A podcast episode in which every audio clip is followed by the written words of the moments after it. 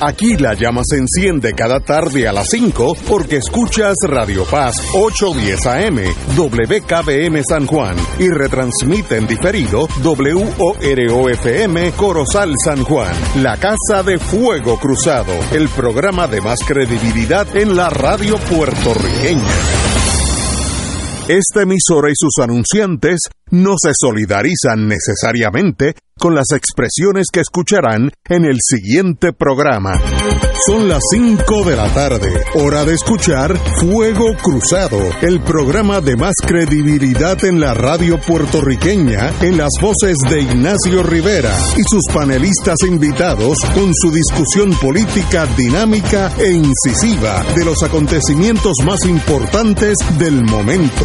Fuego Cruzado comienza ahora.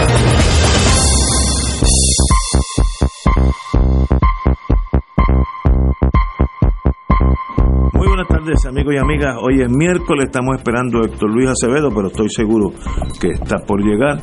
Eh, y tengo el otro Héctor, este, secretario de Justicia, don Héctor Rachel. Muy buenas tardes, Ignacio, el público que nos escucha, especialmente los amigos del oeste de Puerto Rico. Pues, sí, sí. Otra república, me dicen que ahí. Eso es un país aparte. Tranquilo, bueno. Muy bien. Oye, yo hace... Yo diría hace veinte o treinta años que no voy a, a, a Guadilla, Mayagüez, por ahí. Pues te has perdido una parte años. Preciosa de Puerto Rico. Sí. Bueno, te voy a decir, yo creo que más años.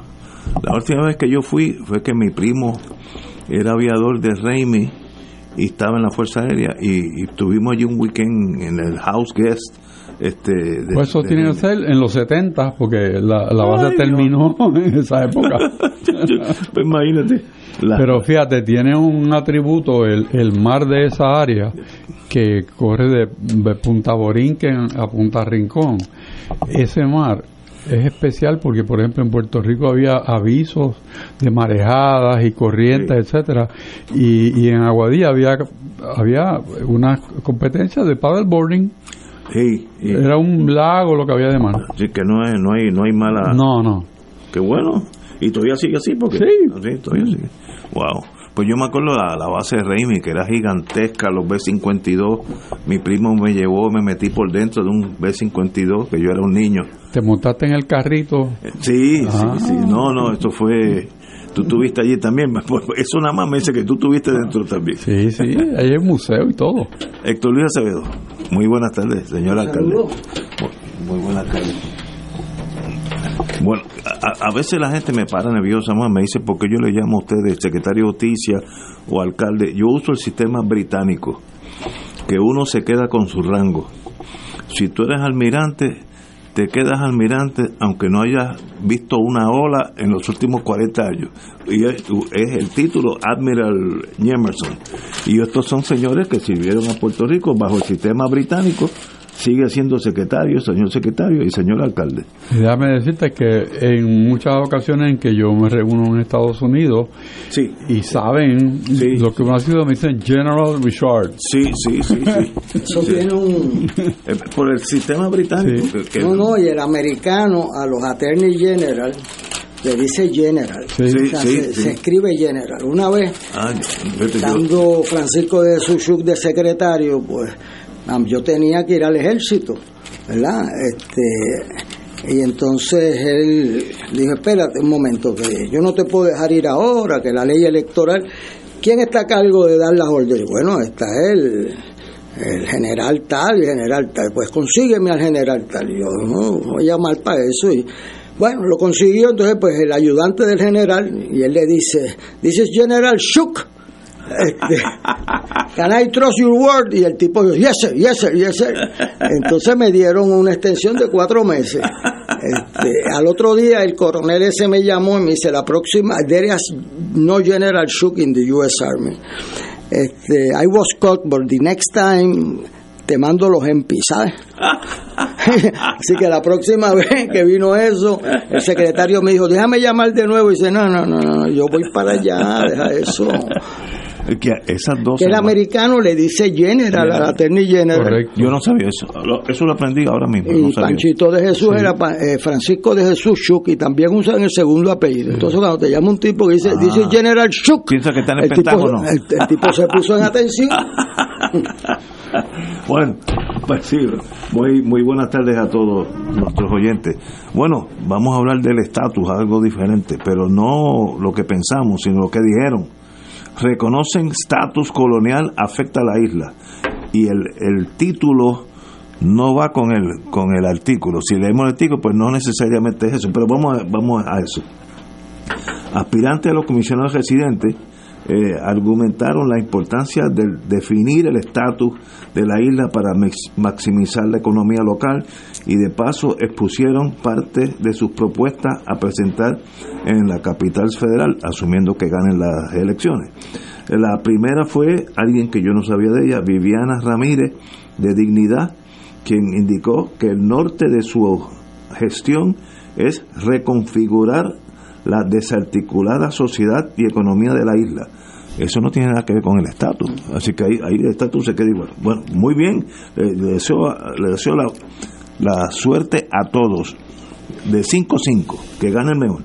Eh, eh, el, el amigo Quiquito Meléndez presentó parte de su plan de trabajo, que de ser electo comisionado residente, estableció que con indicó que convertiría a la isla, su trabajo, en Estado, como pieza clave para maximizar el desarrollo económico. En otras palabras, el, la estadidad lo, es lo que impulsa la economía.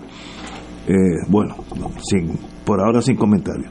La amiga Ana Irma Rivera Lassén, de Victoria Ciudadana, indicó que va a Washington a descolonizar la isla, más allá de defender algunas de las fórmulas de estatus presentadas, genérico también, tampoco es que está hablando de un lado y de otro, sino genérico. Eh, cito a la compañera Rivera Lassén: yo iría a Washington a abogar por la descolonización de Puerto Rico, y no para adelantar una alternativa en particular. ¿Cómo se hace eso? Pues, pues, pues tal vez sería bueno traerla aquí para que me explique, yo, yo me pierdo. El amigo José Pablo José Hernández, eh, del Partido Popular, enfatizó que su prioridad no sería defender la, alguna definición de estatus, sino mantener el Estado libre asociado y enfocarse en el desarrollo económico. Por tanto, eh, tampoco tienen grandes cambios, así que de los cuatro que cité, hay dos que son, vamos a seguir como estamos, concentrar en la economía, y hay uno que dice, la estadidad lo, lo resuelve todo, etcétera, etcétera. Eh, Villafañe no apareció en este artículo, pero viene el lunes dieciocho de diciembre a, esta, a, a este programa, así que estaremos con él. Pero ¿cómo tú lo ves, compañero? Bueno, eso envuelve diferentes mensajes, y el pueblo de Puerto Rico tiene que escoger entre eh, la retórica y la realidad. Este, yo escuché a Ricardo Rosselló decir que era el último gobernador que iba a jurar esa constitución. Yo lo oí también. Este, luego, el día que renunció, dijo que era una gran constitución. La encontró después, fíjate, en el camino. Este, por lo menos la parte de renunciar. Lo que, el que no la encontró fue Rivera Schatz, que quiso dar un golpe de Estado con los legisladores y obedecer la constitución cuando requería el secretario de Estado ser confirmado por ambos cuerpos, pero no obedecerla en que la secretaria de Justicia era la que constitucionalmente le correspondía el cargo. O sea que la Constitución se prende y se apaga a conveniencia en la misma semana, y reunió a los legisladores y alcaldes del P N P frente al texto de la Constitución para darle un golpe de Estado a la Constitución, y eso se le debe en buena parte a Wanda Vázquez, que aguantó esa presión en ese momento. Eh, y juró la Constitución y la defendió. Así que nosotros tenemos una situación de prioridades en el país. Aquellos que se van a dedicar al estatus, pues han sido los últimos gobernadores del P N P y no ha pasado nada. Es decir, no va a pasar nada, porque ahí eso, en el engranaje americano, eh, los estados acogen cuando hay una mayoría de un ochenta y cinco a noventa por ciento solicitándola en más de una elección y donde los dos partidos principales la respaldan. Esa es la tradición, ¿verdad? Eh, y eh, así se lo dijeron en el Comisión de Estatus de Puerto Rico, y donde haya los recursos para pagar los impuestos federales que no se pagan solos. Y eso pues eh, sería devastador a mi entender para Puerto Rico aplicarlos como los están eh, proponiendo, así que eso es un, una fantasía. En los otros que yo vi como el partido Victoria Ciudadana eh, con la licenciada Lúgaro cogió el mensaje del estatus no está en issue, y el licenciado Dalmau por el P I P dijo que el asunto de la independencia se vería en su día. Claro, después que sacó el por ciento que sacó, le informó a la Internacional Socialista que la independencia había ganado a un catorce por ciento, y así lo manifestó la Internacional Socialista en Latinoamérica. O sea que un mensaje aquí, otro allá. Yo creo que el pueblo de Puerto Rico tiene que decidir cuáles son sus prioridades. Si va a creer el, el mito de que esto va a cambiar sin que hayan unas mayorías inmensas, eh, pues se puede votar por eh, los candidatos. Tiene tres para decidir, que por cierto, al haber tres candidatos, dos respaldando a Pierluisi y uno a Jennifer González, yo creo que eso ayuda a Jennifer mucho, porque ella tiene su candidato, como ella fue el de Ricky Rosselló, y el otro tiene dos candidatos que se dividirán los votos. Este, así que eso en las primarias internas del P N P. Pablo José está corriendo solo, solo con un mensaje consistente eh, de que las prioridades de Puerto Rico son la economía, la salud, la educación, y que a eso él se va a dedicar. Yo una vez le pregunté al profesor Robert Anderson que por qué los políticos tenían una distancia tan grande del pueblo en cuanto a las prioridades de estatus, porque en las encuestas salía que al pueblo no le importaba tanto el estatus como la economía, el empleo, la salud, la educación. Y él me dijo que lo que pasa es que en Puerto Rico el rito de iniciación en política normalmente tiene que ver con una vinculación emocional con un estatus político, y que por eso hay una distancia tan grande entre el pueblo que siente, padece, y el pueblo del el escenario número uno, que son el liderato. Eso lo vemos en el caso de Muñoz Marín, cuando dijo que el estatus no estaba en issue. Setenta por ciento de su liderato pertenecía al Congreso Pro Independencia.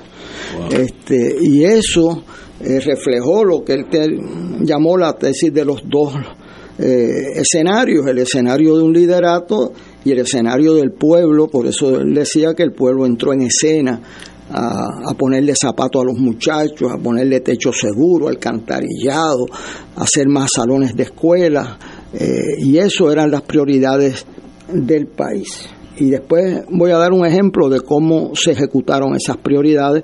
Y ahora pues el pueblo de Puerto Rico va a tener una oportunidad de elegir a Pablo José o elegir a otra persona con otras prioridades claras.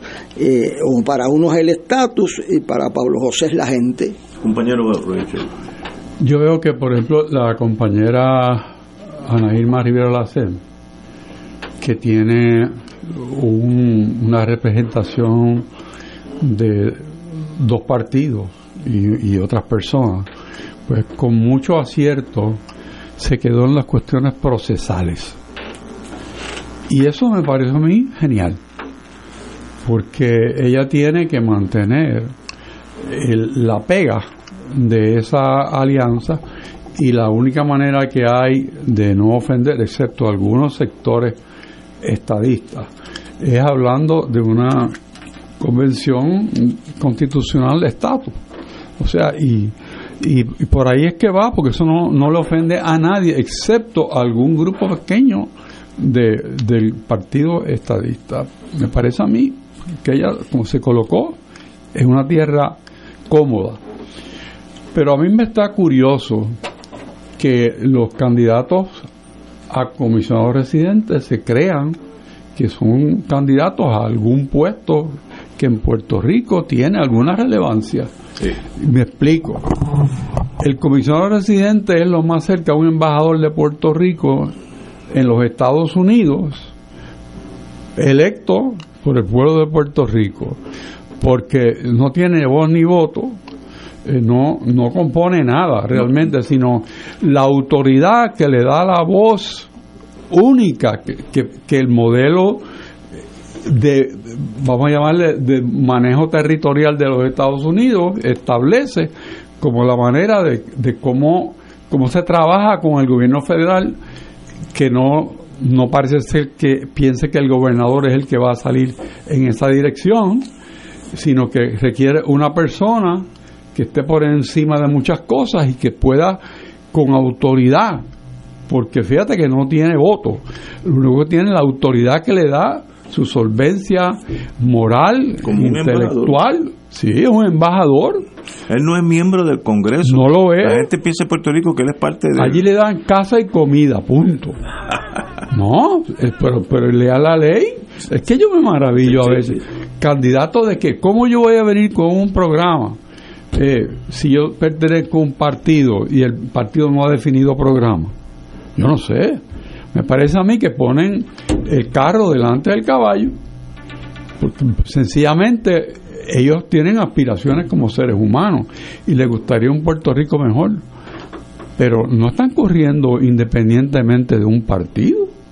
¿O es que los partidos no tienen programas y están mudos? O sea, a mí me parece como que está desarticulada eh, esa, ese discurso que, que vemos, porque que desarrollo económico, pues chévere, ¿qué es eso? ¿Y con qué se come? Y entonces pues tiene... Eh, Quiquito, ¿no? Inmediatamente viene la estadidad. Pues, ¿sabes qué? No es verdad. El paño colorado, como por se llama. Por eso, sí. El paño colorado. O sea, ¿sabes qué? No es verdad. Entonces, si vienes a ver, o sea, eh, más fondos federales, pero eso es lo más que tenemos.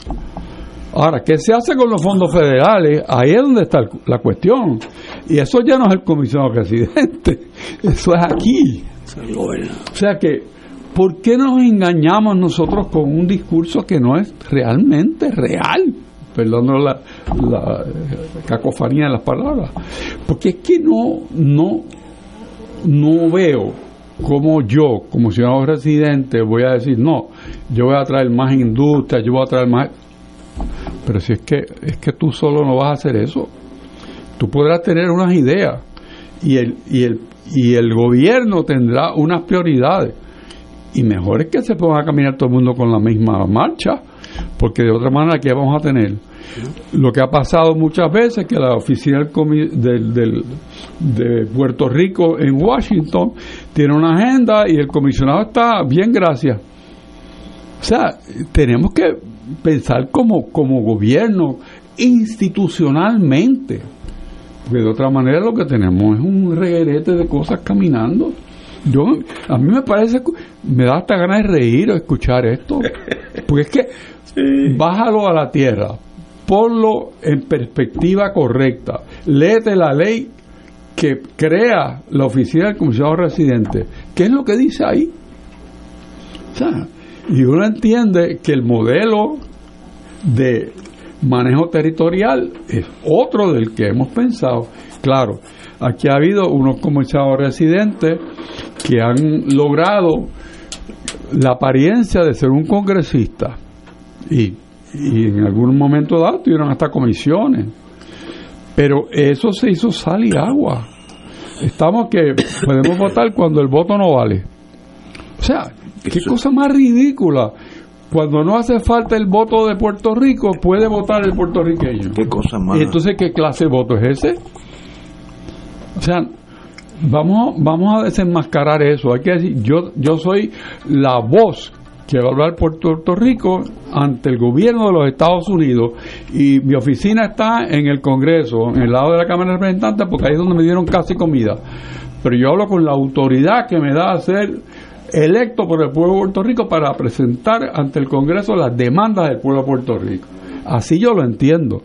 No como me lo están pintando ahí. Bueno, en Puerto Rico yo oigo mucha gente, aún analistas, diciendo que la posición segunda en el gobierno de Puerto Rico es la comisionada residente. El alcalde de San Juan. Y eso no es cierto, eso no es verdad. El, la segunda sí, es el alcalde de San Juan. Bueno, en tiene más presupuesto. Sí, en algunos casos el presidente del Senado y en menos casos el de la Cámara. Eh, abundando en lo que dice el licenciado Richard, en la Ley de Relaciones Federales, que es la sucesora de la Ley Jones y de la Ley Foraker, ¿verdad? Eh, ese puesto eh, presenta sus credenciales ante el Departamento de Estado. Cierto. Y aquí se dice que es el comisionado de Puerto Rico en Washington, y eso no es lo que dice la ley, es comisionado no. de Puerto Rico en Estados Unidos. Correcto. Lo cual le, eh, le cobija también a todos los puertorriqueños que están allá, que somos, que se ha tornado una fuerza poderosa en su propia dinámica, no necesariamente la misma dinámica de aquí. Eh, yo tuve la oportunidad de trabajar en la oficina de Puerto Rico en Washington, en, en el veintidós diez de la calle R, lo que llamaban las mini embajadas, el mini embassy row, eh, y después se fueron a, a la Massachusetts Avenue.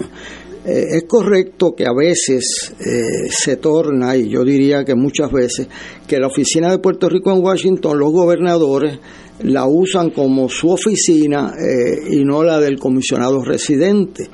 Eh, eso se ha distribuido a partir, en particular, del año sesenta en adelante, eh, y eh, lo hemos visto en diversas ocasiones. El gobernador Rosselló no usaba al comisionado residente porque él andaba en su propia línea, eh, y eso ha pasado anteriormente. Así que ese puesto es importante porque antes era el puesto único que se iba a elección en todo Puerto Rico. Cuando se elige el gobernador en mil novecientos cuarenta y ocho, que sale electo don Luis Muñoz Marín, que no supo hasta la semana anterior si iba a correr o no, que se cerraban las nominaciones. Pues el que quiera ver el documental de Piñero, que es el mejor documental que se ha hecho aquí, de veintiún minutos, él sale diciendo y para lo que venga en el futuro, porque no se sabía quién iba a correr. Eh, Pero entonces la influencia del gobernador es una influencia muy poderosa en Washington y habla a nombre de todo el pueblo de Puerto Rico. El comisionado residente puede ser un puesto vital. Si usted ve el artículo que hizo Salvador Casellas de la nueve treinta y seis, dice que don Jaime fue crucial en cumplir los compromisos con el Departamento del Tesoro de los Estados Unidos. Y ahí tienes un comisionado que entendió su rol. Y yo una vez le pregunté a... A, al, al presidente de la Comisión de Recursos Naturales o la que costogía Puerto Rico, este que cómo estaba don Jaime en el Congreso. Entonces él me dijo, bueno, él tiene una gran ventaja y que aquí nadie lo entiende y lo complacen para no quedar como bruto, este, porque él es el hombre más educado que hay en este Congreso. Este, el discurso desde los cien días es una joya. Y el discurso inaugural que empieza citando eh, en español antiguo a Gonzalo de Berceo y después a Roberto Clemente. Que, wow. este, es una, o sea, entonces pues me decían los americanos, mire, ese señor empieza a hablar allí de Ortega y Gasset como si aquí alguien lo conociera, y, y, de, y de los filósofos y de Sócrates, y todo el mundo le dice que sí para no quedar como que no saben quién es, este y, y él se reía, o sea, porque eso allí pues es una cultura muy diferente. Eh, yo vi gente, o sea, Luis Gutiérrez manejó su posición allí espectacularmente. Algo que vale la pena recordar es que Ron de Lugo, que era el delegado de Islas Vírgenes, presidía una comisión, aunque no votara en el floor, entonces lograron que le dieran votos en los comités. Y las comisiones en muchas ocasiones son los determinantes de lo que llega al floor. Por lo tanto, eso tiene su peso. Eh, han llamado al gobernador al frente mío para que busque el voto del comisionado en tal comisión. Así que eso fue un logro importante para quien lo obtuvo, pero tiene dos dos vertientes. Una, cuando llegó Polanco Abreu allí, la Organización de Estados Americanos le dio la bienvenida en un almuerzo con toda la con todos los embajadores. Este, claro, el asesor de la comisión de la organización era Arturo Morales Carrión, ¿verdad?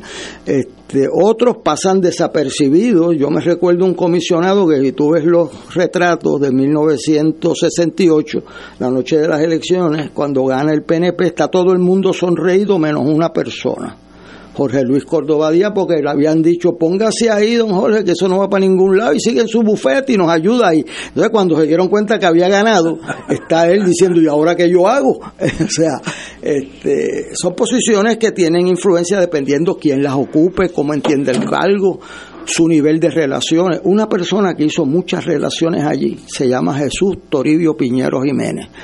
Cuando llega la hora de hacer el nombramiento del primer gobernador puertorriqueño, había una campaña del Senado para que fuera un general del Valle puertorriqueño que había estado treinta años en los Marine Corps, y entonces el Partido Demócrata se opuso, se op- porque el Partido Demócrata quería nombrar también hasta un cartero, eh, porque los carteros son nombramientos políticos, el general. Y, y entonces los carteros en Puerto Rico, como el presidente del Partido Demócrata era eh, el jefe de lo, del U S Postal Service, le pidieron nombre al, al, al de aquí. Allí están las cartas, impresionantes. ¿Y cuál era lo que tenía Jesús T. Piñero? Que hacía su trabajo y le caía y no ofendía.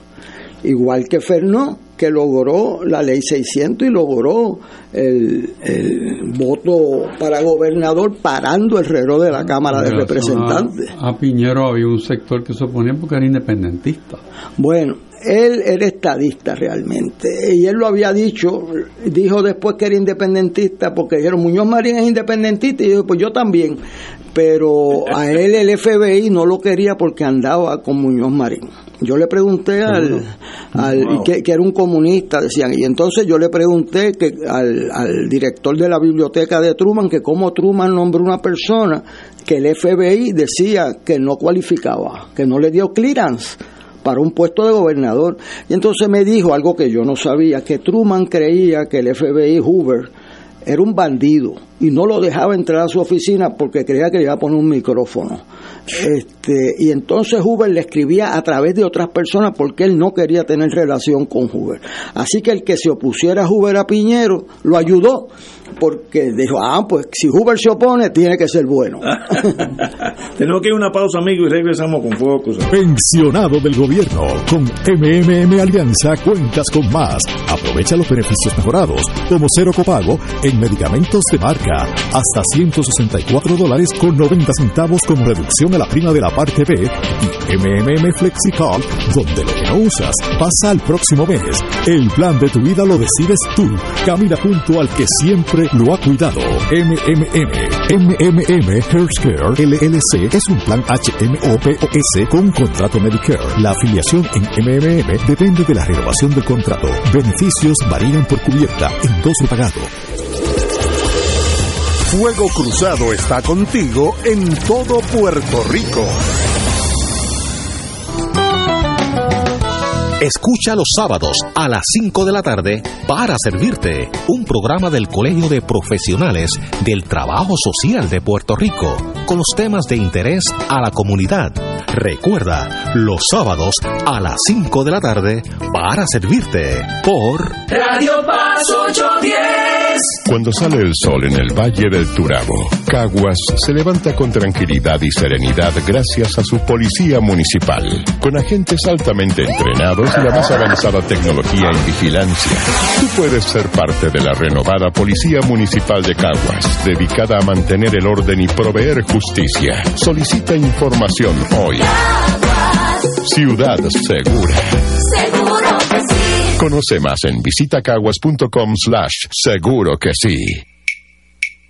De todo un poco, con Manolo Almeida, el más ameno en tus mañanas por Radio Paz ochocientos diez A M, de martes a viernes a las nueve de la mañana. Notas positivas, salud, ambiente, negocios y entretenimiento.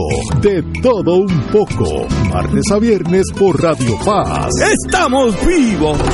Será eterno si nos ve cuidando la creación. Te invitamos todos los domingos a la una de la tarde por Radio Paz ochocientos diez A M y los sábados a las siete de la mañana por Oro noventa y dos punto cinco, Cuidando la Creación, con la hermana Lisi y sus colaboradores, entrevista, mensajes educativos y dándole voz a grupos que ayudan a cuidar la creación en el mundo. Recuerda, por Radio Paz ochocientos diez A M, una de la tarde, domingo, sábado por Oro noventa y dos punto cinco F M a las siete de la mañana.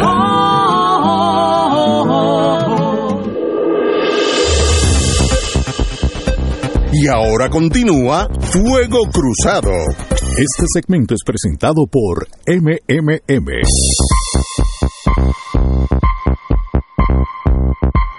Amigos y amigas, tengo dos preguntas de personas que obviamente son de Victoria Ciudadana, que tal vez sea bueno ponerla aquí porque me imagino que hay esas preguntas están corriendo por ahí.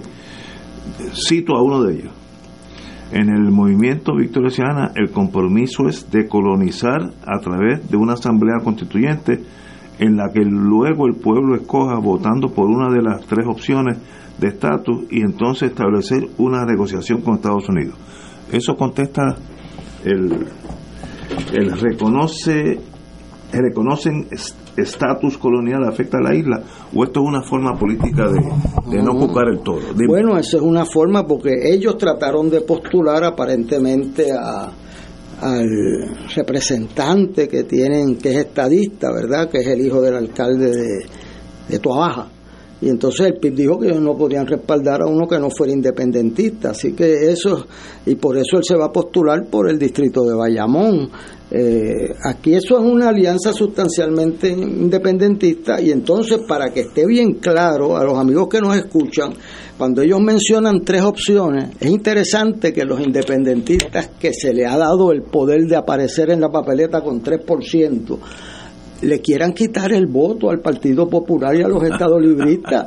O sea, ¿cómo usted pelea que le reconozcan el tres y que le desconozcan el treinta y dos o el cuarenta y seis eh, el por ciento del electorado? Eso no es democracia. Usted habrá todos que traigan la firma, o habrá todos, pero usted no puede decir, ah, bueno, mire, la libre asociación nunca ha sacado más de tres por ciento, o el P I B en las últimas diez elecciones no se ha inscrito en ocho, pues. Eh, eso no es la forma, eso es para limitar la franquicia electoral. Usted abre y el que tenga los votos que lo traiga. Así que el que está escuchándome y sea estadolibrista, al prestarle un voto a gente que están proponiendo quitarle el voto a usted, ¿sabe?, para estatus, eso es lo que está envuelto. Esa es la desgracia, la tragedia de Nidia Velázquez, que fue y ayudó a inscribir doscientos y pico de mil puertorriqueños, incluyendo mi hija, trabajó en esa oficina inscribiendo gente. Cuando fue el Gran Combo, ella estaba inscribiéndolos allí este, a lo, en, en Boston. Usted va a ver el Gran Combo y una fila tremenda de boricuas, fírmeme aquí, está inscrito. Bueno. Este, y, y ahora pues termina queriendo sacar de la papeleta. Usted puede, Nidia, si quiere la estadidad, pues vota por la estadidad y se muda a Yabucoa, de donde viene. Luis Gutiérrez está viviendo acá y vota por la independencia, pues muy bien. Y yo defiendo el que vote igual en contra mía, que el que vote, pues un voto es el respeto a la integridad del, del votante. Pero usted no le puede quitar el derecho al voto a la gente y después reclamar derechos democráticos. Y eso es una barbaridad.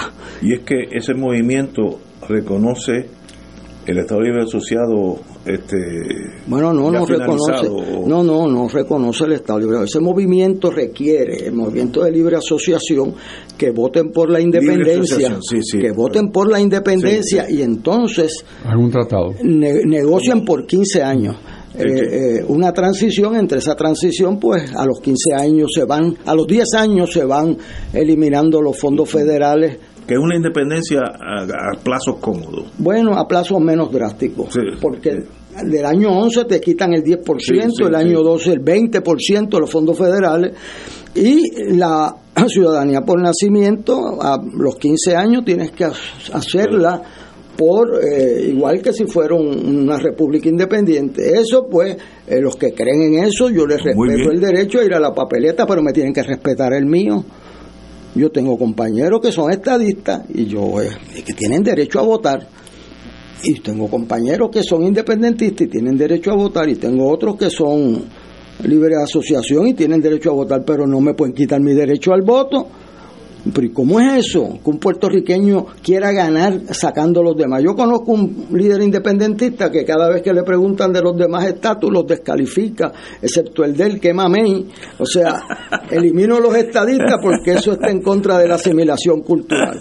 Elimino a los estados libristas por X razón. Elimino a otro, entonces pues queda el P I P. Ay, que mamey. O sea, si gana cualquiera, este, no, no, tiene que ganar en las urnas contra la competencia y no puede sacar a nadie de la papeleta por capricho. Así que eh, eso a mí me está, como dicen ustedes, que son una manera de evitar que le llamen claramente una alianza independentista, que lo es a mi entender, y segundo, eh, que la única manera en que pueden ganar algo es eliminando en la papeleta a los que le pueden ganar, y eso pues no se llama democracia, eso tiene otro nombre.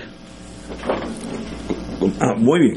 Eh, compañero, tiene, la veo ahí eh, analizando la prensa. ¿Por dónde va usted? No, es que hay algo, me parece muy interesante en el vocero de hoy, un artículo que llaman de primera plana, y dice: pobre la aplicación de medidas antirrevolución ah, sí, en Puerto Rico. Vamos a hablar de eso ahora mismo. Vamos, vamos. Y me pareció interesante, en primer lugar, porque está hecho por un grupo que no no es un grupo de Puerto Rico ni pertenece a ningún partido en particular, y, y, y hace una evaluación desde el punto de vista de parámetros que existen a nivel internacional sobre el tema de la de la corrupción. Y me pareció a mí, cuando dice las causas principales de la corrupción, que durante los últimos dos, tres años de este programa hemos en algún momento dado dicho exactamente lo mismo. Yo dije, uh, pero qué interesante, no porque lo hayamos dicho aquí, sino porque refleja que la evaluación nuestra no está lejos de una evaluación objetiva de la realidad de Puerto Rico, de por qué no podemos echar hacia adelante a pesar de los fondos que tenemos a nuestra disposición. Billones, pero billonarios largos.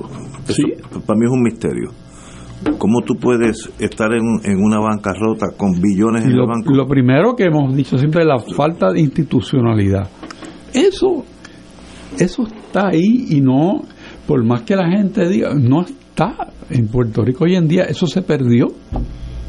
Se perdió en el servicio público, se perdió en la Junta de Planificación, se perdió en el desarrollo económico. Y lo que tiene es un sistema de palcho, tipo energía eléctrica después de María. Bueno, ese informe tiene unas frases interesantes, porque, como dice el licenciado Richard, él lo llamaba que el problema es que Puerto Rico no tiene gobernanza o qué sé yo, ¿verdad? Mm.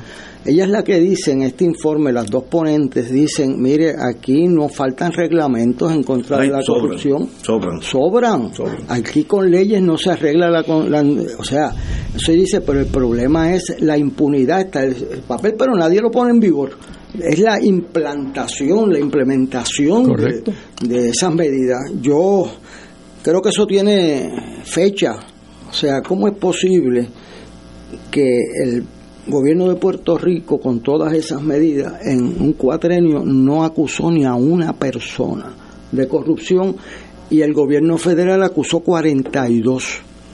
O sea, o sea, con eso nada más ya tú sabes el escenario. O sea, el secretario de Justicia era Pedro Pierluisi, y el gobierno federal acusó cuarenta y dos miembros de ese gobierno que se declararon culpables, la inmensa mayoría. El único que fue a juicio fue Víctor Fajardo y dos o tres más, pero los demás se declararon culpables. Y el gobierno de Puerto Rico no acusó ni a uno. O sea, no es que acusara a veinte y se cayeran diez casos, como ahora con el negocio ese de que no tienen evidencia suficiente, si no la buscan. Yo no consigo, no he, con, no he visto a nadie en esta profesión legal que consigue evidencia que no busca. Hay algo interesante en esa época que, que tú mencionas, Héctor, que en ese momento es que el Departamento de Justicia de Puerto Rico hace unos memorandos de entendimiento con el sistema federal para pasarle eh, el proceso criminal básicamente a la calle Chaldón, y Puerto Rico se queda fuera.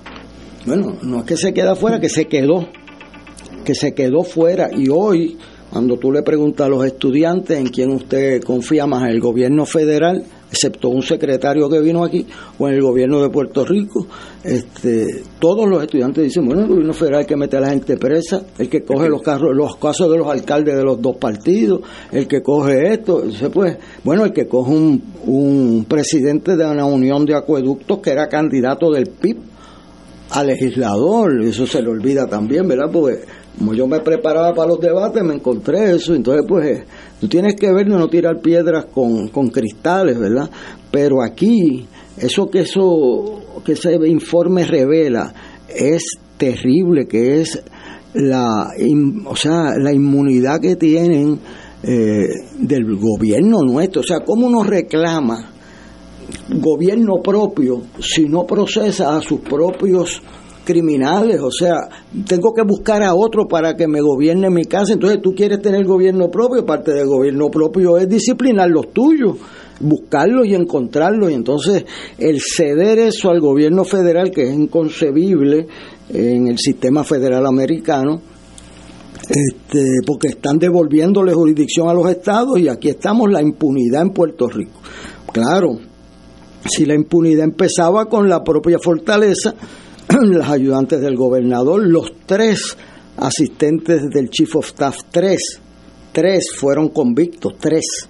Este, wow. Y entonces, pero convictos en nivel federal. Sí, sí, sí. O sea, gente mala puede haber en todos sitios, pero la voluntad de procesarlos es, es, es tremendo. Entonces, el gobierno federal ha conseguido, con su credibilidad, que la gente confiese, porque te ofrecen, tipo Ignacio, eh. mira, tú estás sujeto a veinte años, quieres dos años, en, pero me tienes que traer a alguien más grande que tú.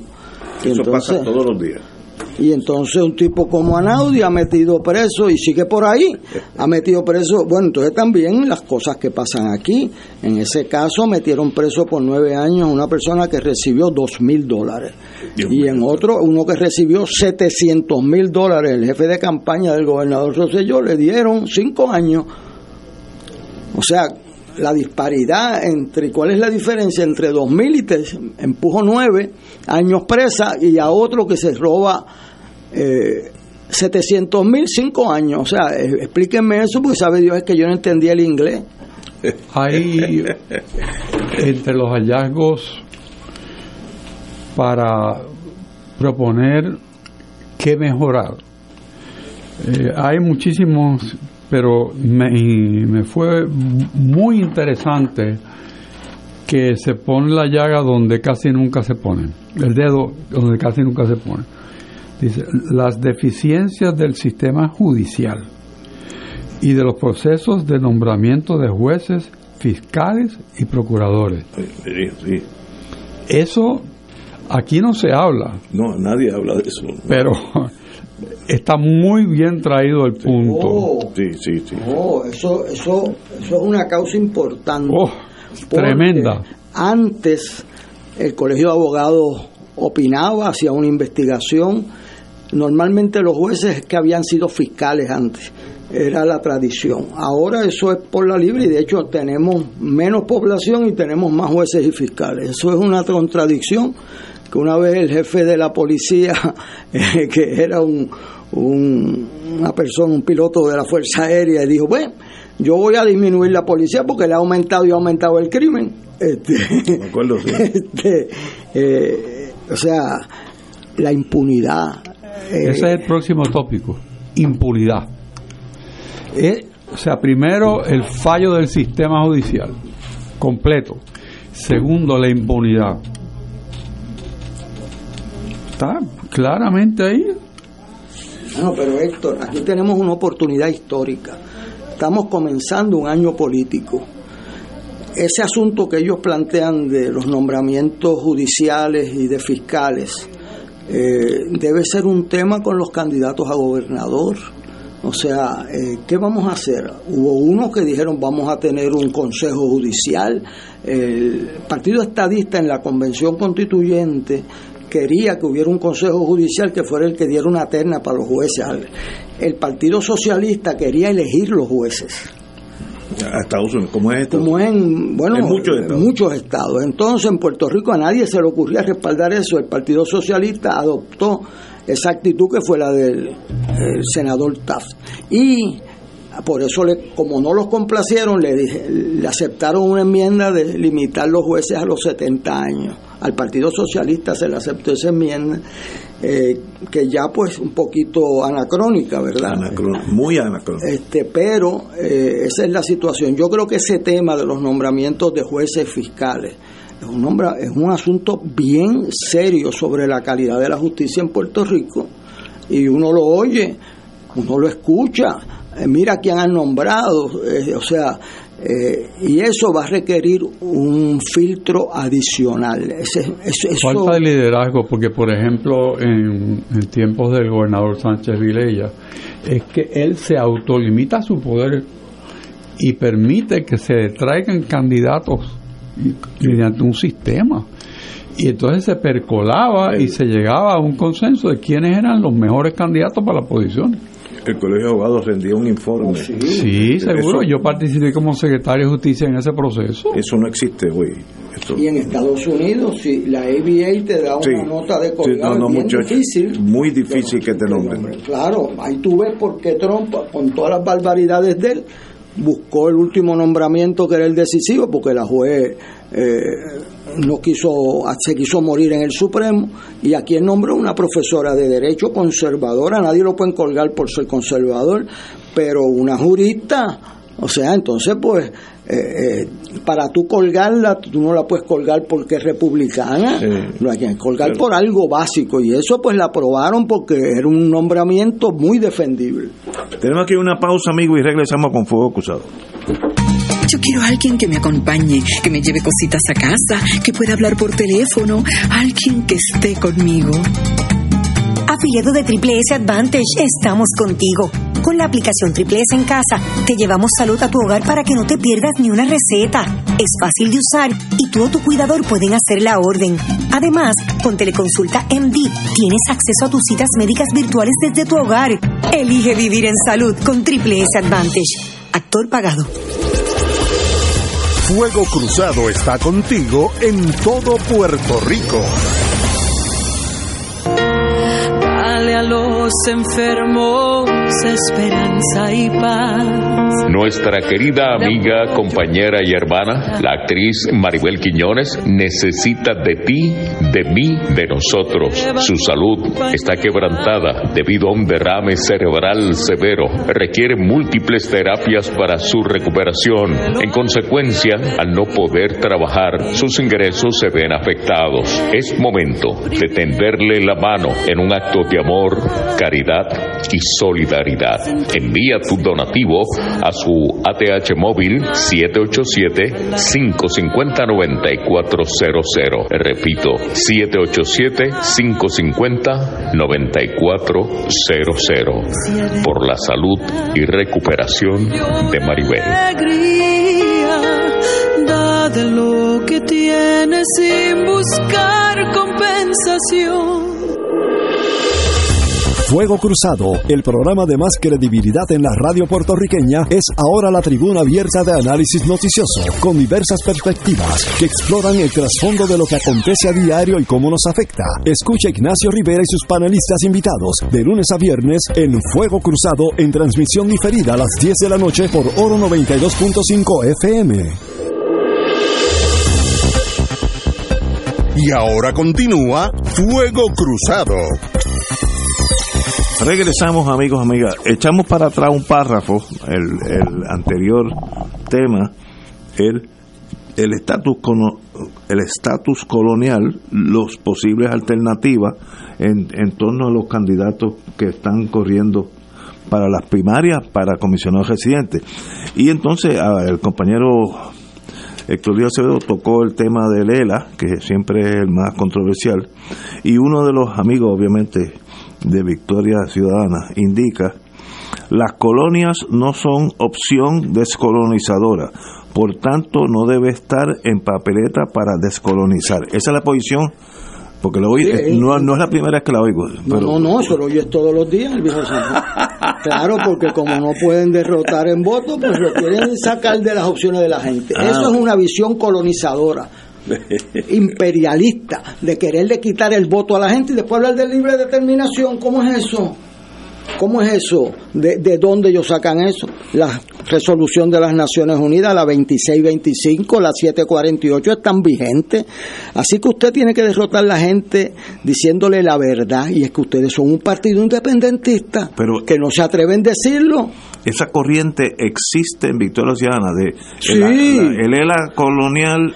Claro, no va, no. Lo increíble es el okay. P I P, que después que estuvo de acuerdo en el referéndum del noventa y uno, que tenían que estar todas las opciones, un referéndum por enmienda constitucional, todas las opciones en la papeleta, ahora dice que el ELA no debe ir. Bueno, nosotros podríamos decir que la estadidad no puede ir porque va contra la cultura de Puerto Rico, que los independentistas de libre asociación pues no pueden ir porque no tienen por ciento. Yo no, yo creo que deben ir todos, porque la libertad no es de los partidos ni de los líderes, es de la gente. Usted no puede hablar de libre determinación y, de, y negarle las opciones a la gente. Eso se lo tuvo que decir el Departamento de Justicia de americano al gobernador puertorriqueño, y eso pues es bien duro, que un puertorriqueño quiera ganar quitándole el derecho al voto a otro, que ganen en las urnas. Pero ¿cómo usted quiere sacar al partido independentista de las elecciones? Ajá, porque son independentistas, o quiere sacar a los estadistas porque no les gusta la estadidad. No, que lleven los votos, y mire lo que ha pasado. El partido independentista era el partido segundo en Puerto Rico en mil novecientos cincuenta y dos, y fue el que más eh, votos sacó después del Partido Popular, y mandó gente de primerísima calidad a la legislatura bajo la cláusula de minoría.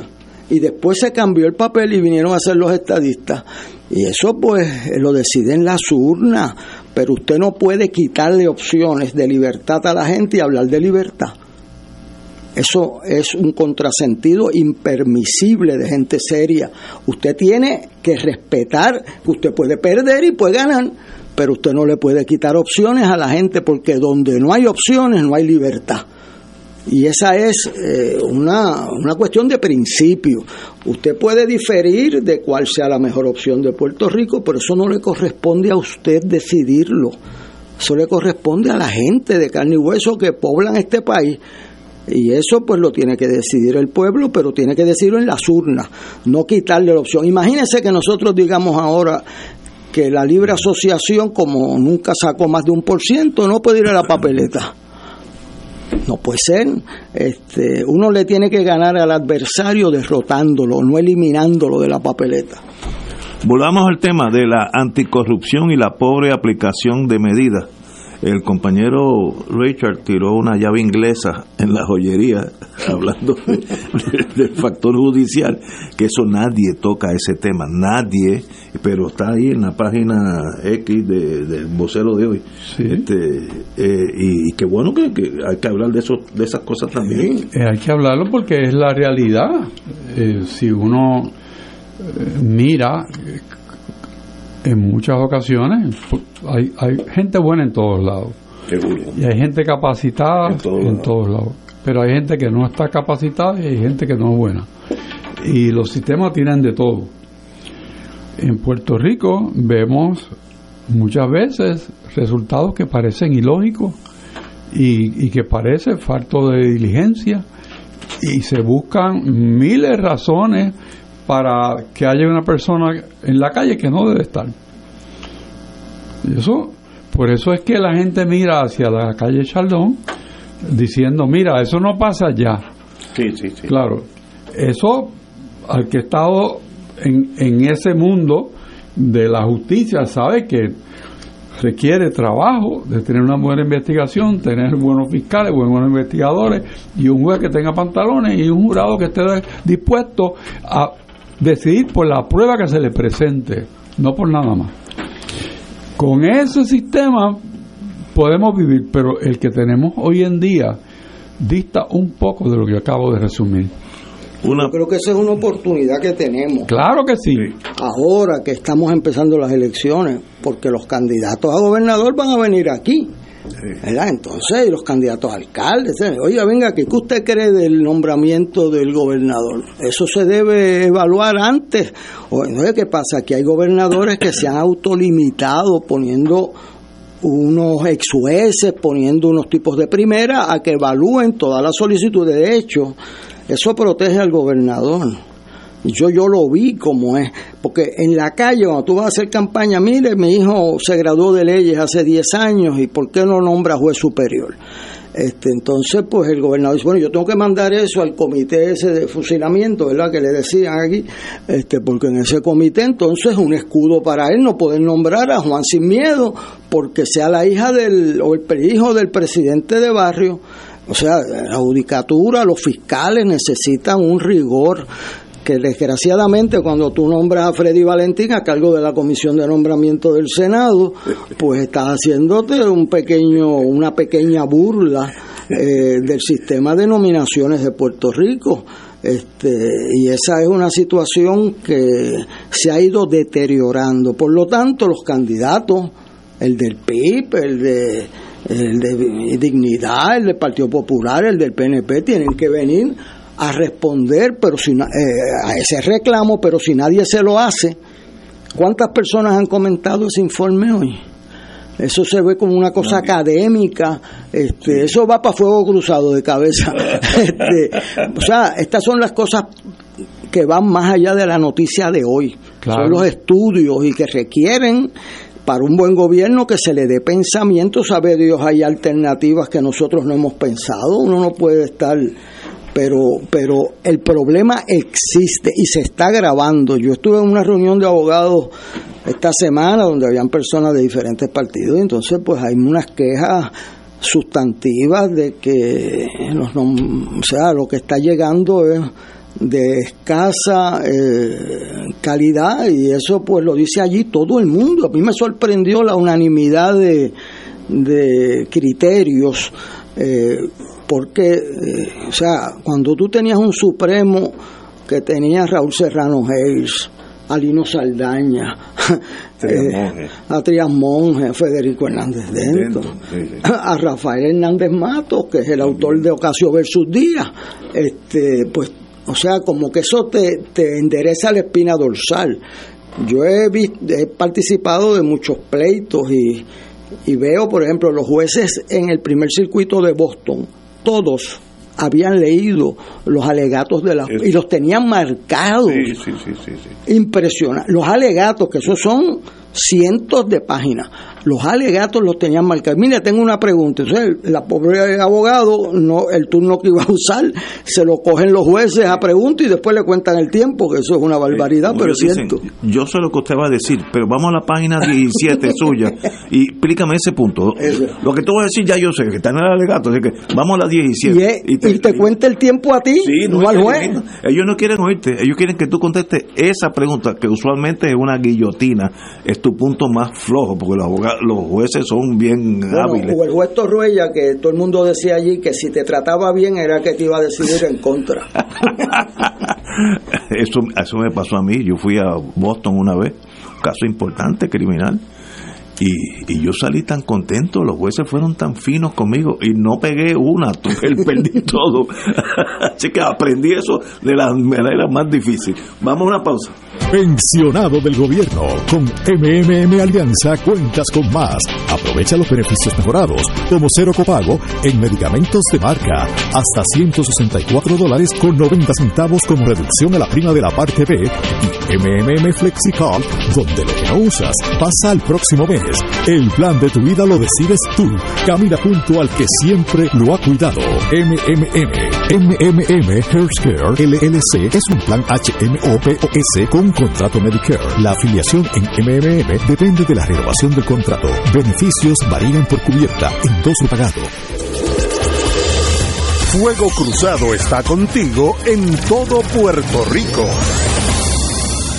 El grupo de jóvenes del Movimiento Juan veintitrés de la Arquidiócesis de San Juan te invitan a nuestro segundo encuentro de Navidad Juvenil veinte veintitrés, titulado Una Navidad Trending, bajo el lema La magia de la Navidad está en el corazón, no en el calendario. El mismo dará comienzo el sábado dieciséis de diciembre del veinte veintitrés a las nueve de la mañana y culminará el domingo diecisiete de diciembre del veinte veintitrés a las once de la mañana. Este encuentro se llevará a cabo de manera presencial en nuestra Casa de Retiro, Monte Tabor, ubicado en el barrio Santa Olalla, Bayamón. Ven y celebra con nosotros que Jesús va a nacer en tu corazón. Para información, siete ocho siete, cuatro seis seis, seis cinco dos uno, siete ocho siete, nueve cero cuatro, dos seis uno tres y siete ocho siete, dos cero cinco, nueve cuatro nueve cuatro.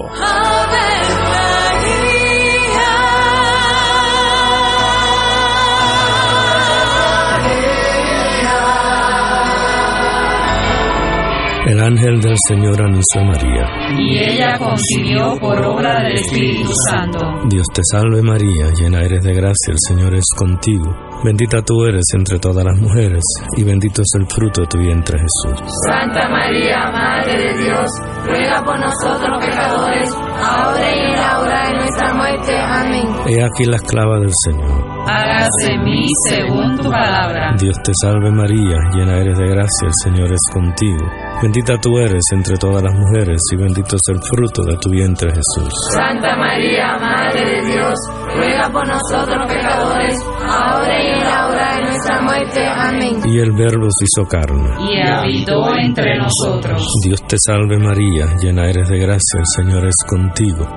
Bendita tú eres entre todas las mujeres, y bendito es el fruto de tu vientre Jesús. Santa María, Madre de Dios, ruega por nosotros pecadores, ahora y en la hora de nuestra muerte. Amén. Ruega por nosotros, Santa Madre de Dios, para que seamos dignos de alcanzar las promesas de nuestro Señor Jesucristo. Oremos. Derrama, Señor, tu gracia sobre nosotros, que por el anuncio del ángel hemos conocido la encarnación de tu Hijo, para que lleguemos por su pasión y su cruz a la gloria de la resurrección, por Jesucristo nuestro Señor. Amén. Gloria al Padre, al Hijo y al Espíritu Santo. Como era en un principio, ahora y siempre, por los siglos de los siglos. Amén.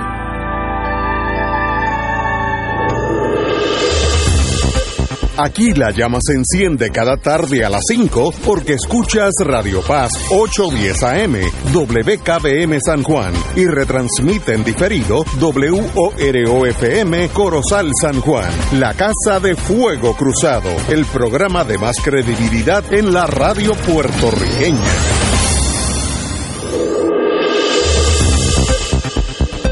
Y ahora continúa Fuego Cruzado. Regresamos, amigas y amigas. Vamos al segundo tema de nuevo, que es la, la pobre la aplicación de medidas anticorrupción. Tocamos el tema intocable, que es el de la judicatura. El compañero Richard lo, lo trajo de, de la prensa en sí, y yo y yo creo que ese es uno de los renglones bien importantes. Segundo, la rama investigativa, que es la policía, la detective en mis tiempos, el N I E. Pues tú no puedes correr Un, un sistema donde un detective tenga ochenta y dos casos. O sea, no puede, no, no es posible. Eh, en el F B I, donde yo conozco un poquito más, lo más que tienen es diez, quince casos si están ap- apurados. Y yo conozco, bueno, mi, mi el esposo de mi hija mayor fue detective en Washington D C, y cuando tenían treinta casos asignados, le asignaban un ayudante. Aquí pasan de a veces ochenta. Yo me acuerdo una vez, uno que ya se retiró, de paso murió en, y, y, inesperadamente del corazón, una, un detective de primera clase. Tú no puedes manejar ochenta y una clases, es imposible físicamente. Entonces, esto lo vi yo. A un amigo mío lo asaltan en su casa, me llama para que yo llame a los fiscales, porque él estaba un poco nervioso, entendible. Y yo llamo y llega la policía, etcétera. Y había en la en uno de los cristales había una huella que era perfecta, una huella digital perfecta. Parece que tenía grasa en el dedo y la dejó bastante clara. Y yo le digo, mira, que hay una buena huella, porque esta no es del, del dueño del apartamento, este, este, este para que saquen la huella. Y la, el policía, no, no era la detective, me dije, que no, no, el kit ese para sacar huella no, no lo tenemos y no se tomó. Pues ese es un caso que ya va con una debilidad adicional por falta de recursos, de entrenamiento. Los policías tienen que ser entrenados, igual que los pilotos, igual que el, el, la persona que maneja algo de te, tecnológico. Tú tienes que de vez en cuando ponerlo al día, si no se va atrasando. Llega una persona que no tiene ni el polvo ese para las huellas digitales. Eso me pasó a mí personalmente. Y yo no dije nada, uno se queda callado porque no es el momento de venir con sandeces. Además que él no tiene la culpa. Pero esos son renglones que requieren que el jefe de la policía, que en realidad es el, el gobernador, diga, vamos a, vamos a planificar cómo hacemos este cuerpo.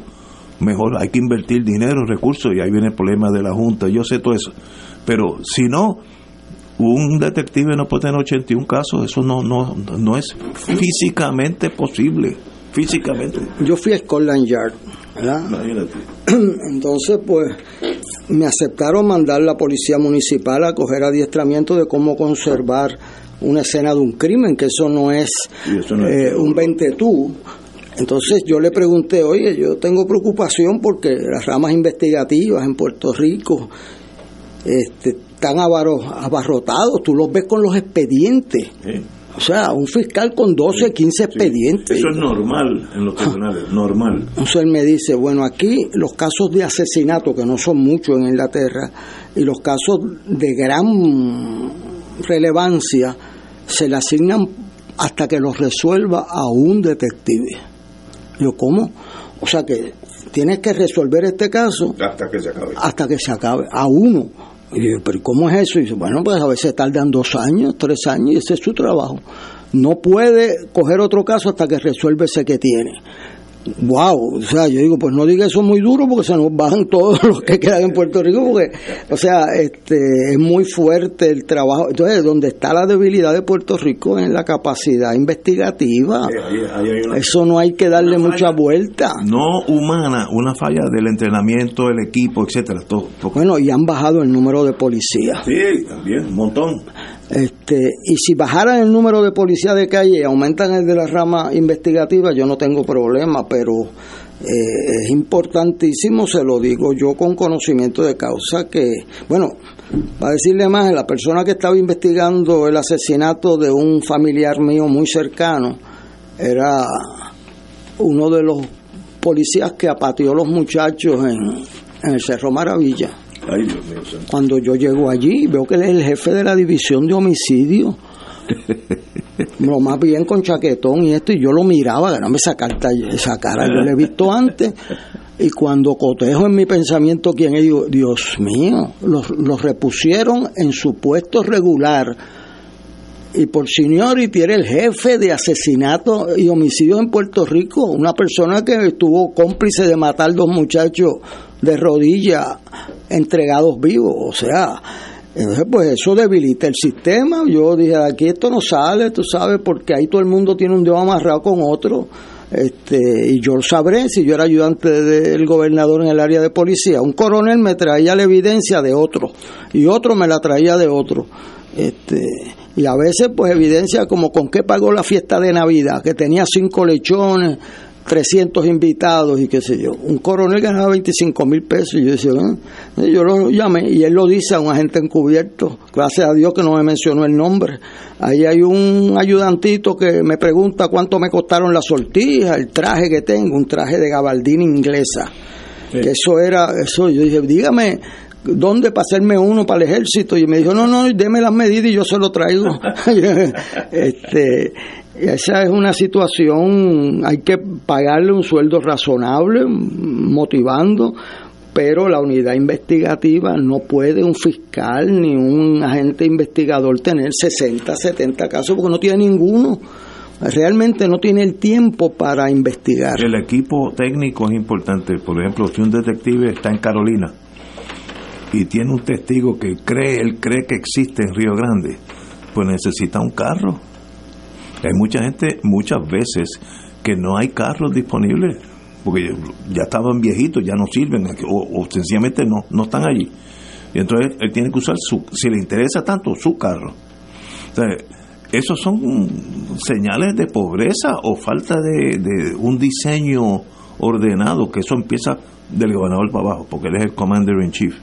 Y también la judicatura, o sea, para que esto mejore tiene que haber una casi una revolución de todas las ramas que facilitan que la, los problemas se solucionen en, en el campo criminal. Se señalan dos otras áreas rápidamente, eh, solamente para tocarlas, que son importantes.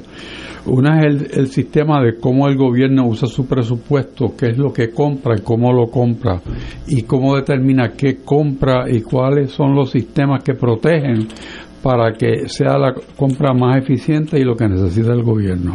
Eso está claramente establecido como un problema mayor en Puerto Rico y lo sabemos. Eh, si no fuera un oficial de banco eh, que detecta que hay diecinueve millones de pesos en una cuenta que normalmente no los tiene, hubiéramos votado cuarenta y tres millones. Ah, sí, el del Oriente, el del Oriente. Que no se nos olvide nunca. Hay que darle la medalla del Congreso. Sí, lo otro... y, al, y al testigo C. Sí. Del caso de salud, que la secretaria le dijo valida esto y él dijo no señor, eso no cumple. Eso, esos son los héroes de este sí. país. El otro tema es que nuestra visión de Kitty Pong, los partidos cada cuatro años, crea unas organizaciones dentro de las agencias es correcto, es correcto. Que se intercambian los poderes también, sí. porque el, la persona de visión legal de X es popular y cuando gana el P N P pues es P N P y el subdirector entonces es el popular, se cambian, o sea, se crea una fraternidad de incompetencia administrativa porque se tienen dos organizaciones caminando paralelamente, una sin trabajar y otra trabajando, o sea, eso eso lo, lo podemos ver en muchísimos casos y, y eso eso cuesta y también desmoraliza. Porque ¿cómo va a ser que haya uno sentado esperando y otro trabajando, los dos cobrando? No, no. Pues, o sea, ese ese ese efecto de un malentendido bipartidismo, pues también está señalado como uno de los problemas que tiene este país. Y eso, pues, no se habla, igual que con la judicatura, no se habla. No, eso no, todo el mundo es bueno. Pues mira, hay que mirarlo. No. Todo el mundo no es bueno, hay muchos buenos, hay unos pocos malos, pero los malos dañan el sistema porque entonces crea una falta de incentivos para tú trabajar correctamente porque tienes al lado a alguien que probablemente no es honesto y por lo menos no se siente obligado a que tiene que trabajar por lo que le pagan. O sea, eso, eso es una vergüenza. Y eso pues tampoco se habla. Así que yo creo que estas dos páginas del vocero son valiosas. Y es tema, como dice Héctor Luis, para formular preguntas a los que quieren dirigir este país y dejen de estar hablando de que vamos a arreglar esto y lo otro y no te dicen ni cómo ni cuándo. Yo los tengo todos en fila a ver quién de ellos es que va a articular un pensamiento que tenga sentido, porque decir que yo quiero ser el astronauta este, y no tengo no tengo preparación ni vocación para eso, pues pues yo voy a gobernar este país para terminar el desempleo, sí Pepe, ajá, y qué más, y la mejor educación, ajá, y cómo lo hacemos, de, dime cómo. De aquí a noviembre cinco del año que viene vamos a ir miles de esas. Yo lo arreglo todo. Déjame tú a mí que va a haber una educación que ni en Oxford, donde tú fuiste. Sí, pero todavía no, todavía no ha logrado eh, el sistema de que los dólares que tenemos aprobados, oye, sí, los proyectos aprobados se, se conviertan en realidad. Eso no ha pasado. Eso sí que es difícil de aceptar. Que tú no puedas ni gastar el dinero que ya está en el banco. Fíjate. Eso. Yo no entiendo eso. De verdad, para mí es un... Bueno, hay dos no razones entiendo. Para eso. No, hay uno entiendo. Que no hay empleado. Bueno, hay dos razones que... para eso. Okay. Una, déjame decirte, yo estaba en el cumpleaños setenta y cinco, yo creo que el general Gautier, Augusto Gautier. Buena persona. Y el economista hindú, Mohamed eh, Bhatia. Bhatia. Vino y me dijo, este problema de Puerto Rico económico lo resoluciona un huracán. Y yo le dije, vamos a buscar uno menos drástico, este amigo Batia, busca uno menos drástico. Eso fue en agosto. En septiembre vinieron el huracán. Y entonces el problema de capital se solucionó, pero vamos a ver el de confianza. ¿Qué pasó? Que Trump le puso tres candados a, a todos esos fondos, a Instrucción, que tiene fama de robarse los chavos. Este, y eso que no han visto a quién era el subsecretario, es el que vota a los a que no maestros independentistas o estadolibristas pueden coger premio, tiene, tiene que ser True Blood. Entonces le pusieron unos candados y le pusieron un, unos supervisores para que no se robaran los chavos. Entonces, para que no se roben los chavos, le da tanto trabajo. Entonces, aquí Zaragoza dijo que había visitado el Departamento del Tesoro de Estados Unidos, que la subsecretaria era, o el de Health and Human Services, era de San Tomás, y le dijo, el problema es que Puerto Rico ha perdido mucho de la capacidad institucional de solicitar y supervisar fondos federales, o sea, no tienen esa empleomanía que tenían antes. Entonces, pues eso requiere entonces que los contraten. Esos contratos a veces se gastan más que en los empleados, ¿sabes? Eh, por eso me decían que si la ley siete, en la ley siete no produjo ninguna economía porque los empleados que votaron veintisiete mil, aún dieron veintisiete mil contratos por otro lado, no produjo ninguna economía. Eso, eso es una tragedia para el país. Así que yo veo que ese informe es esperanzador en términos de la profundidad. O sea, aquí no se puede permitir que estas elecciones pasen como una competencia de pequeñeces, de, pero claro, hay una presión brutal que requiere que se eduque el electorado para que no voten por el que más promete sin decir de cómo y que después quiebren el país. Entonces, pues hay que pedirle a la gente que estudie, que un poquito, no es por una cara bonita que va a salir o porque la muchacha es guapa, es que tiene en la cabeza cuál es el programa, de dónde va a sacar las ideas, los, o sea, y, y además, ¿qué tiene de prioridad? Usted tiene prioridad, ok, pues mire lo que pasó, tenían prioridad la educación y añadieron lunes libres. Lunes libre, y yo que doy, ya dije que no vuelvo a dar clase los lunes porque cada, se zafa una pedra en un sitio y dan un lunes libre. Entonces, eso, o el viernes. Entonces, ¿qué pasa? En lo que llega ese estudiante de miércoles a miércoles, me pierdo el momentum, sí, sí, pierdo la, o sea, esas cosas hay que pensarlas. Entonces, pues Puerto Rico tiene más días libres en las clases que, que nadie en el mundo. Y entonces, pues, increíble. Eso, o sea, si vamos a bregar con las cosas, ahora, yo sostengo que los partidos deben evitar lo que dice Héctor Richard.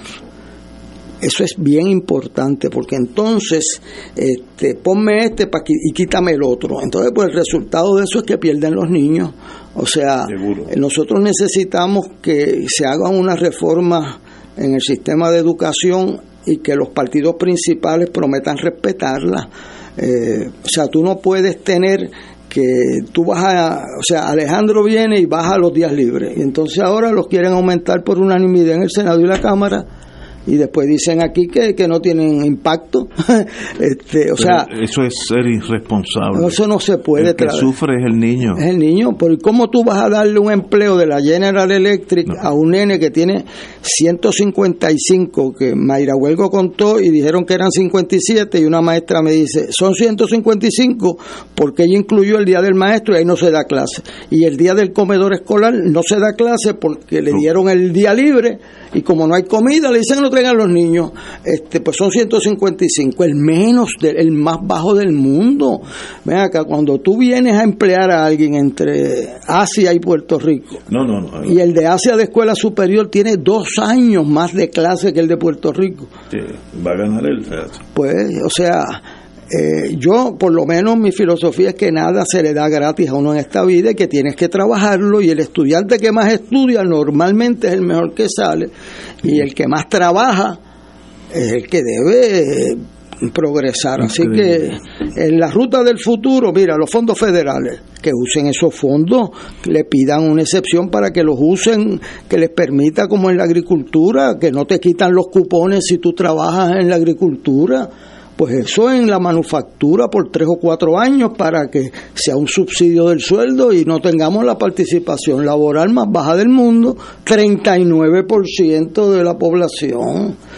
Por eso es que no hay, no hay, tú vas a un restaurante y te piden, a mí, no tiene un estudiante que quiera trabajar, este, porque no consigo empleo, emplear gente. Bueno, en Fort Buchanan yo fui la semana pasada y en el en el almacén hay un letrero bien grande, están hiring people a quince dólares la hora, más el seguro, más la cuestión médica, etcétera, que eso es como veinte y pico dólares, y están buscando gente.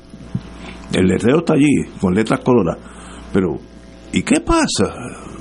La gente no, o tienen dinero de otra forma que les permite no, no tener que trabajar. Bueno, eso lo dice la doctora Kruger, que en Puerto Rico, con el seguro, ¿cómo se llama? Con el sueldo, el salario mínimo, hay una diferencia en ese momento de quinientos dólares a favor del que no trabaja. Este, eso está en el informe de la doctora Kruger. Esa es una pregunta de mi examen. Entonces, pues Chávez Dios está en cuatrocientos ahora, pero estás castigando a la gente por trabajar. Increíble. O sea, eso tiene eso que ver. Hay que arreglarlo. Eso hay que arreglarlo y se puede arreglar. Hay que, bueno. Pero se puede arreglar si lo entiendes, que es un problema prioritario. Seguro. Y le metes eh, el corazón a eso. Seguro. ¿Quieres salir de la depresión? ¿Perdón? ¿Quieres salir de la depresión? No, no, no, no déjame que ya, ya me acostumbré. Esto es como, como el buzo, no puedo subir muy rápido. Tengo que ir poco a poco. Vamos a una pausa, amigo. Yo quiero a alguien que me acompañe, que me lleve cositas a casa, que pueda hablar por teléfono, alguien que esté conmigo. Afiliado de Triple S Advantage, estamos contigo. Con la aplicación Triple S en casa, te llevamos salud a tu hogar para que no te pierdas ni una receta. Es fácil de usar y tú o tu cuidador pueden hacer la orden. Además, con Teleconsulta M D, tienes acceso a tus citas médicas virtuales desde tu hogar.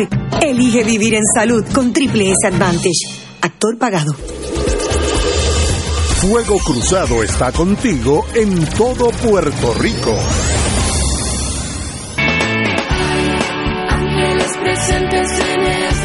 Amigos y amigas, te saluda el Padre Milton y quiero agradecer a todos los que hicieron parte de nuestra campaña Ángeles Misioneros. Quiero recordarte que si recibiste la boleta en tu casa, devuélvela con tu cheque o tu giro postal. Y si no pudiste llamar durante la campaña, todavía puedes hacer tu aportación. Búscanos en A T H Móvil en la sección de donar como Radio Paz ocho diez. Ahí puedes hacer tu aportación y escribe en el comentario Ángeles Misioneros. Que el Señor siga multiplicando abundantemente esos donativos y que podamos seguir adelante levantando nuestras estaciones de radio para ofrecerle al Señor lo mejor que le podamos dar. Gracias por su aportación y sigamos trabajando para tener una mejor Radio Paz.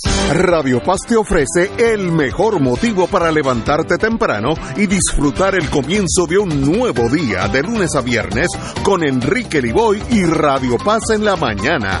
La dosis perfecta de noticias, deportes y éxitos musicales de todos los tiempos, humor y curiosidades, calendario de actividades y tus peticiones musicales por el siete ocho siete, tres cero cero, cuatro nueve ocho dos. Conéctate con el ocho diez A M de lunes a viernes con Enrique Liboy y Radio Paz en la mañana. Todos los jueves Radio Paz y la Administración del Seguro Social te ofrecen un espacio informativo para orientarte y aclarar todas tus dudas sobre los derechos, requisitos y obligaciones para poder disfrutar de sus beneficios. Plantea tus preguntas por el siete ocho siete, tres cuatro nueve, ocho dos y conoce antes que nadie los detalles concernientes a cambios y nuevas regulaciones escuchando todo sobre Seguro Social con Víctor Rodríguez, los jueves a las once de la mañana por Radio Paz, ocho diez A M. Y ahora continúa Fuego Cruzado.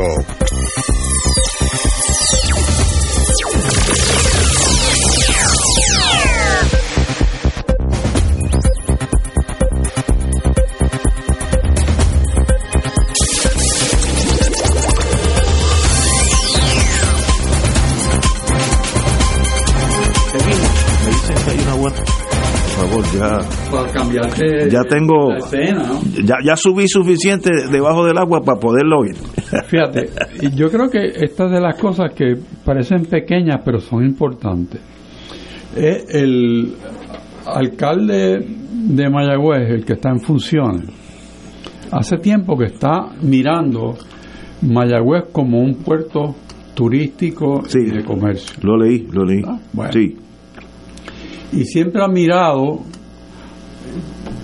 lo que la historia nos ha demostrado, que República Dominicana está bien cerquita de Mayagüez, está cerca, sí, de Aguadilla, y que lo, nuestros amigos taínos iban en canoa, en una canoa desde Higüey de Aguadilla a Higüey de República Dominicana, o sea, y eso eso es un, un, una carretera bien buena. Bueno, pues el presidente de República Dominicana se reunió con el alcalde de, en funciones de Mayagüez, y establecieron la viabilidad de un nuevo ferry trayendo una compañía española, ¿okay?, para dar un servicio de pasajeros y de carga entre esos dos puntos.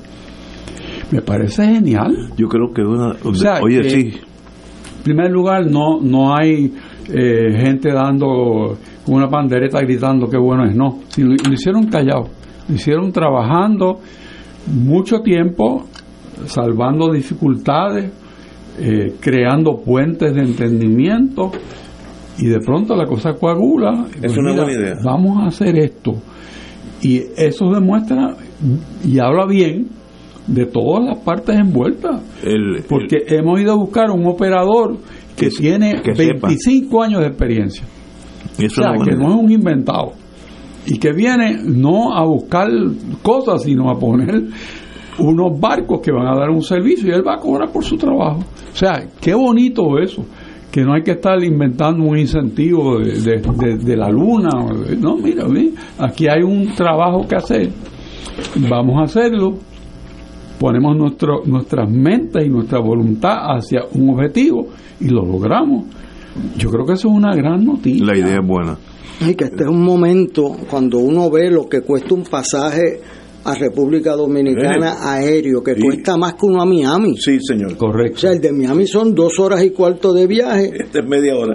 A y esto en treinta y siete minutos estás allá, y entonces cobran el doble, o el sea, doble. Eh, explotando al, al pasajero de República Dominicana y al de Puerto Rico. Una cosa absurda. O sea, este, esas cosas, pues eso invita a la competencia. Claro.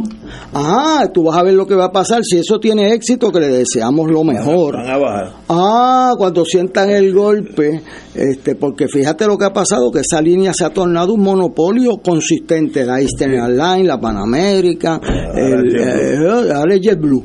Este, entonces crear un semi, un semi para ir a República Dominicana, cuando uno lo dice que cuesta más significativamente que ir a Miami, pues entonces algo está mal, algo está mal.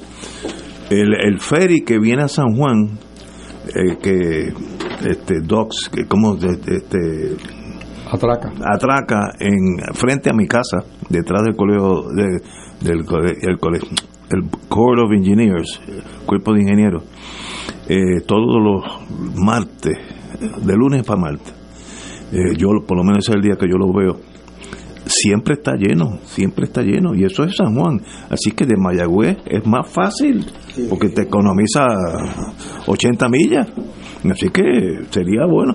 Y, y yo una de las cosas, un, un amigo mío que está en el mundo del turismo me dice que el turismo de de Santo Domingo, Puerto Rico, todavía es one-sided, es nosotros yendo allá, entonces regresando, eh, pero no hay eh, recíproco, no es los dominicanos llegando a nosotros, y esa esa barcaza eh, podría empezar a, a, a que vengan turistas, y eso le conviene a Mayagüez, sí, eh, sí, que vengan con su carro, igual que no, nosotros lo hacemos para allá, pero hacerlo más, más viable para que sea recíproco.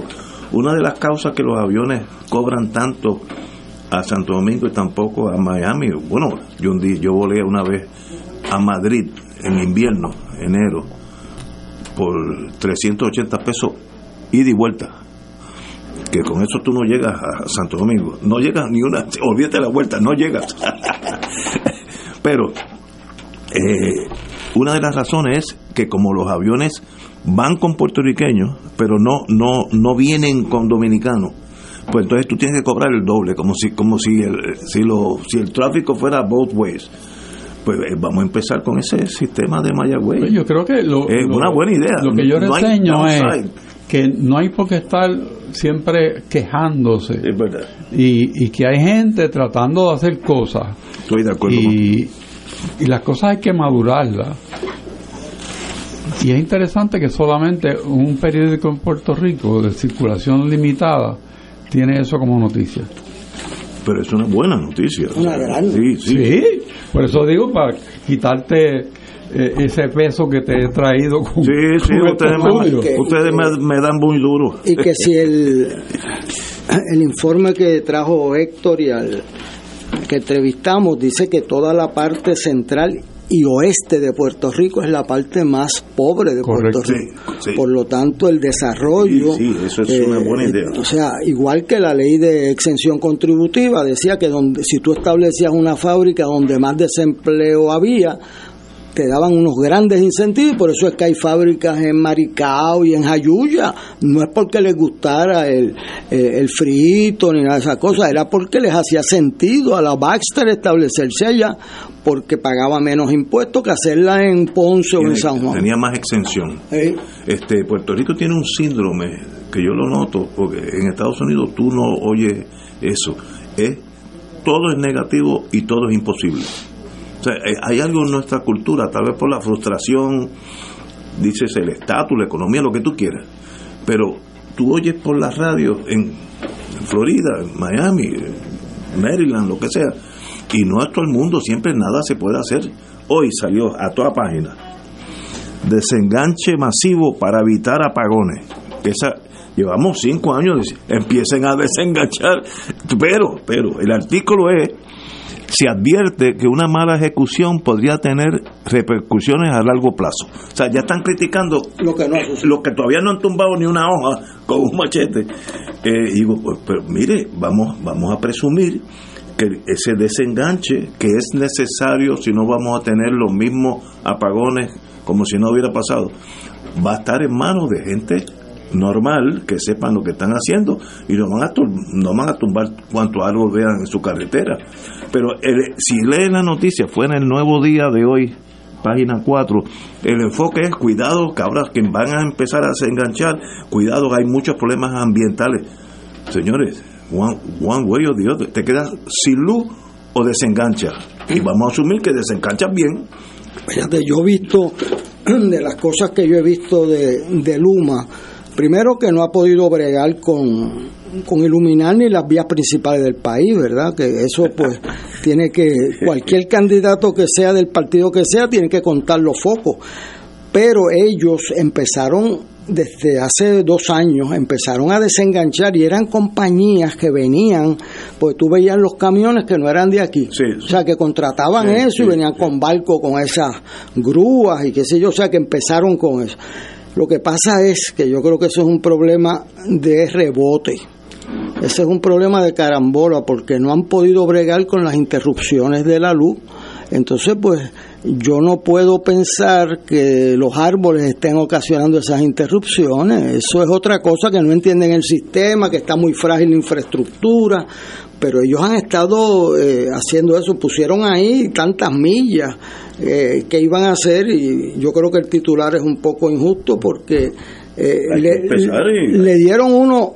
Eh, de gratis, que decía que van a corregir todas las la, la deficiencias de las bombillas en el dos mil veinticinco. Eso fue de gratis, este porque que las corrijan ahora, no esperen tanto, llevan seis años de María, cara. Este, ahora este... ¿Un tiempito? un tiempito. Este, yo creo que eh, es bueno que, o sea, que, que lo hagan, y que lo hagan profesionalmente. Me está que el titular no es eh, proporcional al peligro. Eh, es bueno que lo hagan, es necesario. No creo que ahí está la clave del fracaso que ha tenido Luma en proveer un servicio de no interrupción. A mí una persona en la farmacia me dijo: mira, eso se resuelve si le pone una multa de cinco pesos por, por casa cada vez que me van la luz de casa. Y entonces tú sabes cómo esa gente cuadran los contables rapidito, este, porque algo algo está pasando, que no han podido no han podido disminuir significativamente las interrupciones de luz. Entonces, eso es en casa. Imagínate el que no tiene un negocio, que se ah, le no. daña mozo. Entonces, pues eh, ya ni se quejan, este Y entonces todo el mundo ha tenido que meter millones de dólares en plantas, y las plantas tienen sus problemas. La solución son los, yo se los digo a los comerciantes, es buscar una alternativa para el comerciante pequeño de paneles solares. Acaba de producirse la noticia de que en Estados Unidos ya generan más los paneles solares que las otras alternativas. Wow. Y eso es una gran noticia. Buenísimo. Eh, eh, porque estamos bregando que no caigas en depresión, ¿verdad? Este, no, no, y, sí. Y, y los paneles solares, ah, vino otra de que hay una máquina para que los, no afecte la agricultura, se mueve, yo creo que se lo envía a Héctor, que se mueve una maquinita para que puedas sembrar y tengas paneles solares. O sea, esas son las alternativas del país y las prioridades.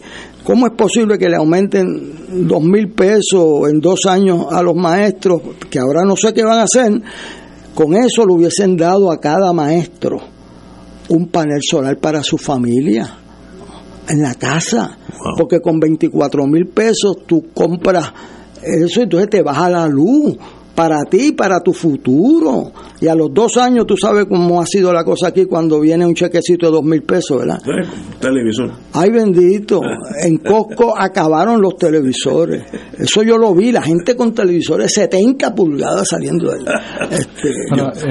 Es interesante que que Luma, que no ha sido el mejor comunicador, han mejorado, ha me- eso te iba a decir, con F. Que han mejorado, y que por ejemplo ahora mismo tienen una persona que hace entrevistas pagadas, ¿no? Eh, de relaciones públicas, para explicar cómo manejar el tema de la energía en la época navideña, donde se ponen las luces, etcétera, no, cómo, sí. cómo hacerlo más eh, seguro, y qué cosas mirar cuando se pone una guirnalda. O sea, ese tipo de cosas que, que se ve que están tratando de dar a un poquito más eh, al pueblo eh, de lo que es el negocio privado de Luma. Esta noticia del desganche me parece a mí que es un refrito. El desganche lleva ya mucho tiempo. Pero y ha tenido muchas quejas, porque unos sectores de la economía dicen, bueno, pero ¿cómo van a pagar este montón de millones de dólares en, en contratos de desganche cuando realmente eso se puede hacer con empleados? Bueno, eso es una mentalidad, ¿no? Pero lo que me refiero es que esta noticia no es noticia. No es noticia porque eso se lo está haciendo constantemente. Seguro, eso tiene que ser controlado. O sea, que, que esto es obviamente para ganar buena voluntad, pero el, el que estaba a cargo de los titulares no le ayudó. Pero mira, estoy leyendo... Sí, porque la, la noticia era a favor. Correcto. Dice, le pusieron un titular negativo. No, no. Dice que el desganche tendría repercusiones ambientales mayores. Ya uno se asusta, dice, se acabó Puerto Rico a largo plazo si se ignoran las medidas de mitigación necesarias. Pero yo estoy partiendo de la premisa que, que van a, no se van a ignorar la, las medidas básicas. Claro. Pues entonces no hay, no hay cuáles. Pero si tú lees eso así esperamos, bueno, se acabó Puerto Rico, tiene dos años más de vida. eh, y eso, el desenganche tiene que existir, como tú dices, sí, continuamente. Sí, lo es. En un país tropical y, es veinticuatro horas. Y el que viaja por las calles Cátedra en Puerto Rico ve el desganche. Oye, espérate, voy a hacer un anuncio tal vez de que tiene que ver con Puerto Rico. Yo vivo, muy felizmente, al lado del Archivo General, ahí en Puerto Rico. Ah. Pero cuando digo al lado es... El Archivo de Hongo. Eh, exactamente, no, pero... Ese edificio, yo vivo al lado, o sea, yo vivo a... El, sí, al lado. El, la, una calle tiene cuarenta, cincuenta pies, pues para ahí, eso es todo lo que me separa. Tiene un abandono de hace veinte años, tú no es ahora. Cuando vino María, pues imagínate lo que pasó, ¿no? Se estuvo oscura, bueno, hasta todavía tienen problemas de electricidad, pero hay una cosa que yo noté hoy, que me, estoy mirando el edificio y están creciendo entre las rendija o la fisura del cemento en el techo, están creciendo dos árboles de María, no, dos árboles de, de los que están en los los que están en los en las plazas, eh, laurel de la India, que yo soy yo soy de una raíz mortal. Uf. No, no, no, no, no. Absoluta. Yo no soy de esas de ambientalista ni mucho. Ahora, si no cortan esos árboles en cinco o diez años, ahora tienen como tres pies. Van a tener diez pies y va a tumbar el edificio, porque esos esos árboles, váyanse a las plazas de, de cualquier pueblo y miren esos árboles que dan una sombrilla pre preciosa, el laurel de la India, el árbol preferido de mi mamá. Pues hay dos creciendo, están pero saludables, saludables, porque es un verde casi amarillito, brillante, muy, pues miren, y, y cómo no hay nadie que trabaja allí que, que sabe eso. Eso para mí es un misterio. Van a esperar que el árbol tumbe el techo, que lo va a tumbar. De eso, las leyes de física aplican aún, aún con la burocracia.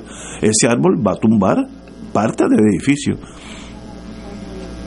Y, y nadie cares, nadie le importa. No, no, entonces, yo, entonces yo no entiendo esto, de verdad no entiendo. Yo no entiendo por qué ese archivo, cuando se inauguró hace diez o quince años, era una joya. O sea, en los pisos... El salón, al secretario de Justicia Sánchez Betance, anunció, se anunció el nombramiento en ese auditorio, el, el documental de David Noriega que hizo su hija, lo fuimos a ver allí. O sea, es una, un edificio precioso. Yo he hecho investigaciones allí, allí había un asiento para el padre Picó. Eso es interesante. Sí, sí, sí. Cuando él iba allí, la señora sí. le decía, mire, ahí está el suyo. Él tenía su... Sí, sí, eso es correcto. Eh, eh, y eso es un edificio, además, que ¿qué pasa? Que se pierden los documentos si tú los dejas... Eh, sin electricidad mucho sí, tiempo no, se pierden, sí, se pierden. Allí está el archivo de fotografía, allí yo he ido a buscar los, las minutas de las com, de las comisiones de la Convención Constituyente, que están las de el capítulo de eh, Ramos Antonini, que un día llegó diez minutos tarde a una reunión y la habían aprobado y se le iba a disolver la comisión. este y, y no están las del Poder Ejecutivo. Eh, o sea, pues esas cosas, sabe Dios dónde se perdieron en el camino. O sea, uno tiene que proteger el legado para uno saber de dónde salen las cosas. Ese archivo, y pero, le doy las gracias a los que han protestado en público, porque sí, eso lleva años. Años. Y calladito punto com, no. Esas cosas necesitan acción. Tan pronto vi que salió en los periódicos con prominencia, el gobernador o alguien en Fortaleza le dijo al de instituto, tienes que salir y ver cómo vas a resolver y, eso. Y, y eso lo de los arbolitos míos, como yo soy de ese submundo, es bien fácil, no hay que hacer un contrato con nadie.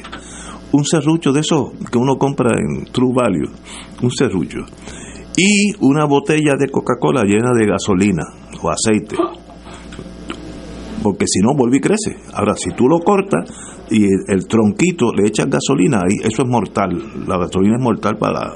Tienes que llamar...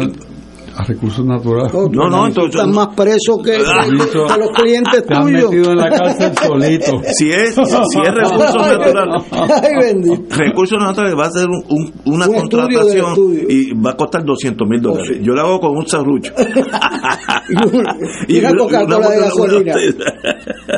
Señores, vamos a una pausa. Pensionado del gobierno, con M M M Alianza cuentas con más. Aprovecha los beneficios mejorados, como cero copago en medicamentos de marca, hasta ciento sesenta y cuatro dólares con noventa centavos con reducción a la prima de la parte B, y M M M FlexiCard, donde lo que no usas pasa al próximo mes. El plan de tu vida lo decides tú. Camina junto al que siempre lo ha cuidado. M M M.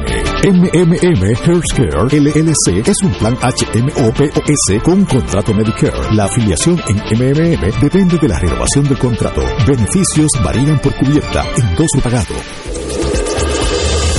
Fuego Cruzado está contigo en todo Puerto Rico.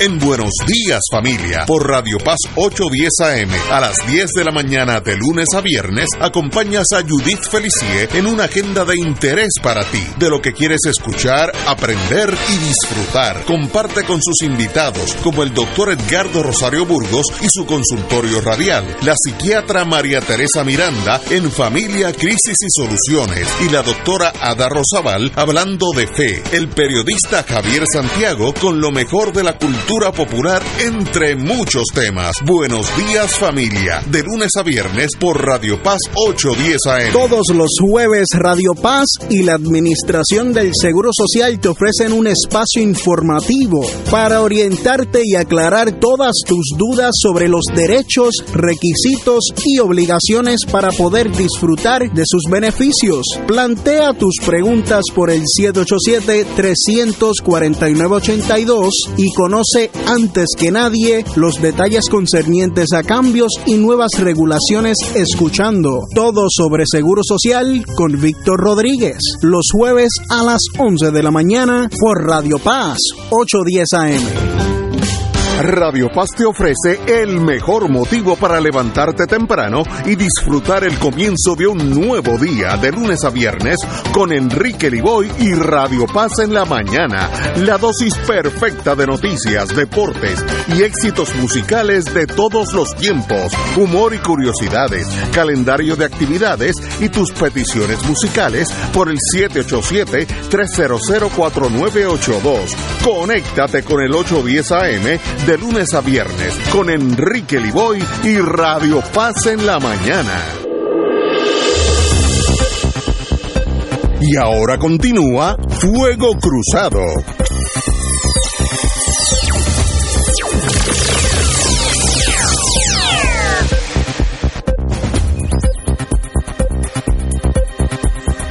Regresamos, amigos y amigas, a Fuego Cruzado. Mire, ahora tal vez sea algo personal de mi submundo. Hay un artículo, efecto de cambio de estatus, del, del economista, del doctor José Caraballo Cueto, que lo conozco y es una persona de primera. Discrepo, o tal vez discrepe en algo con. Dice, está diciendo, si cambia el estatus, que hay que hay un periodo de ajuste, eso es lógico y va a pasar, sea para donde sea, siempre hay un, un ajuste a las nuevas corrientes. Pero dice que si Puerto Rico se dirige a la estadidad, habría una complicación relacionada con los impuestos federales.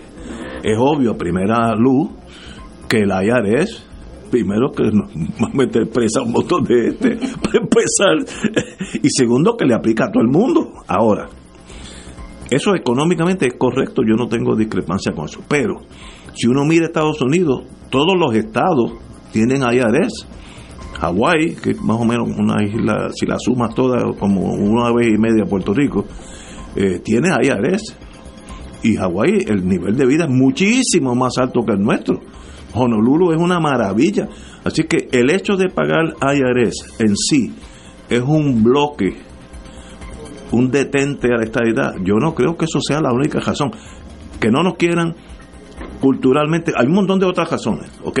De esta yo tampoco soy muy inocente, pero el I R S aplica en Hawái y aplica en Mississippi, que tiene el doble de ingresos de Puerto Rico. Mississippi, que es el estado más pobre en Estados Unidos, luego le sigue Hawái, pero pero este no no sé cómo sencillamente decir, como esa es la realidad, pues la estadidad no es posible. Yo no creo que eso sea tan cierto y vuelvo y tiro a Hawái en la, sobre la mesa. Yo no lo leo como tú lo lees. Okay.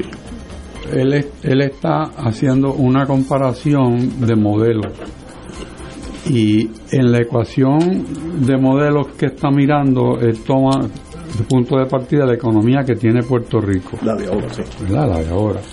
Y entonces le, le ponen las cargas del gobierno que sostiene esa economía, el sistema de contribución de Puerto Rico.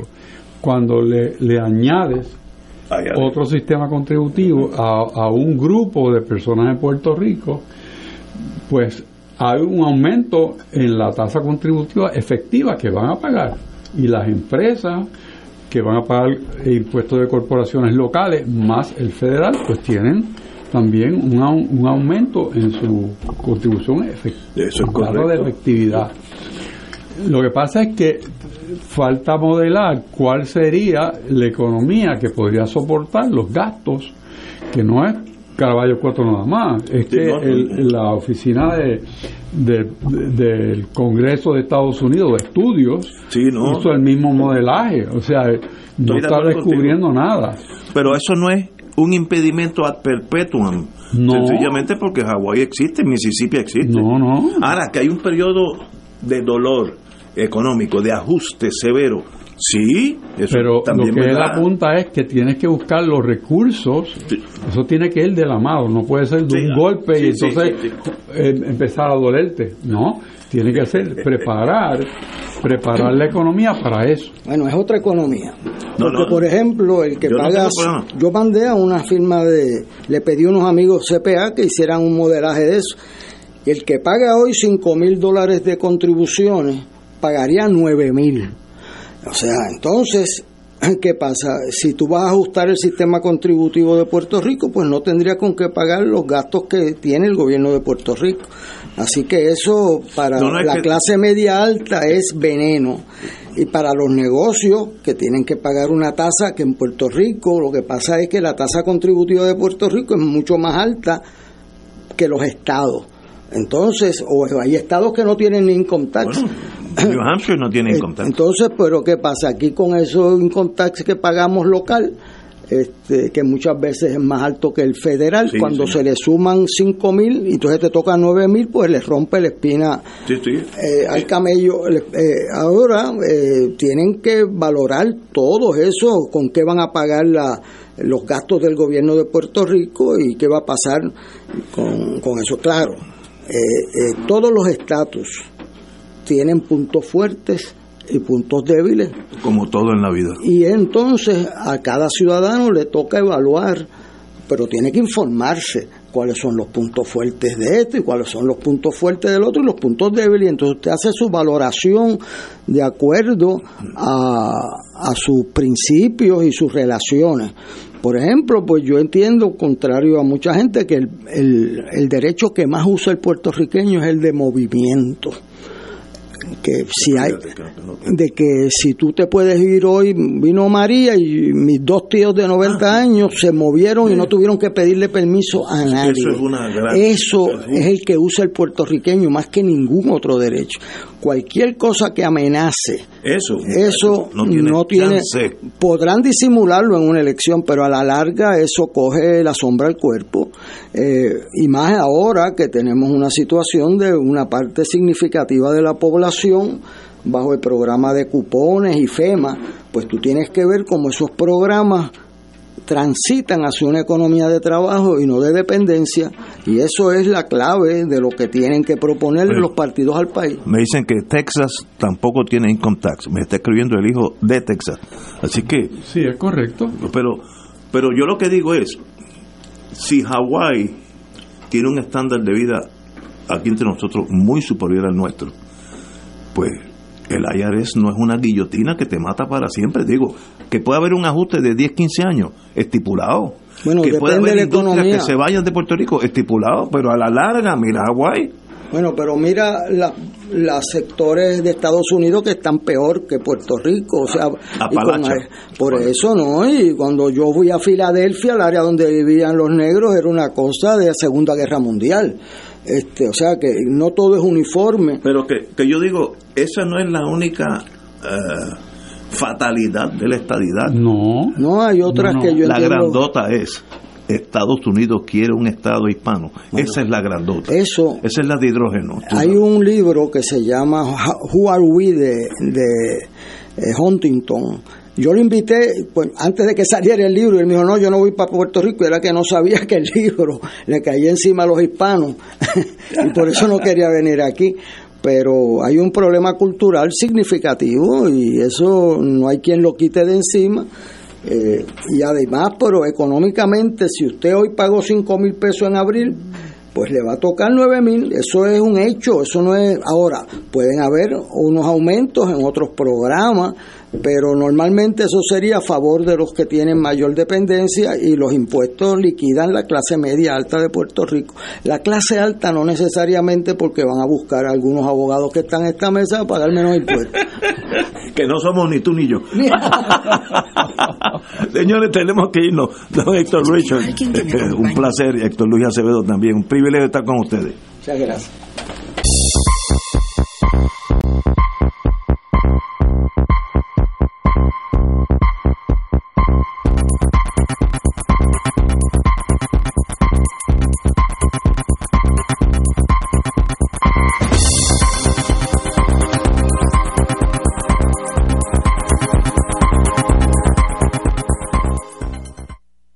esta emisora y sus anunciantes no se solidarizan necesariamente con las expresiones vertidas en el programa que acaban de escuchar.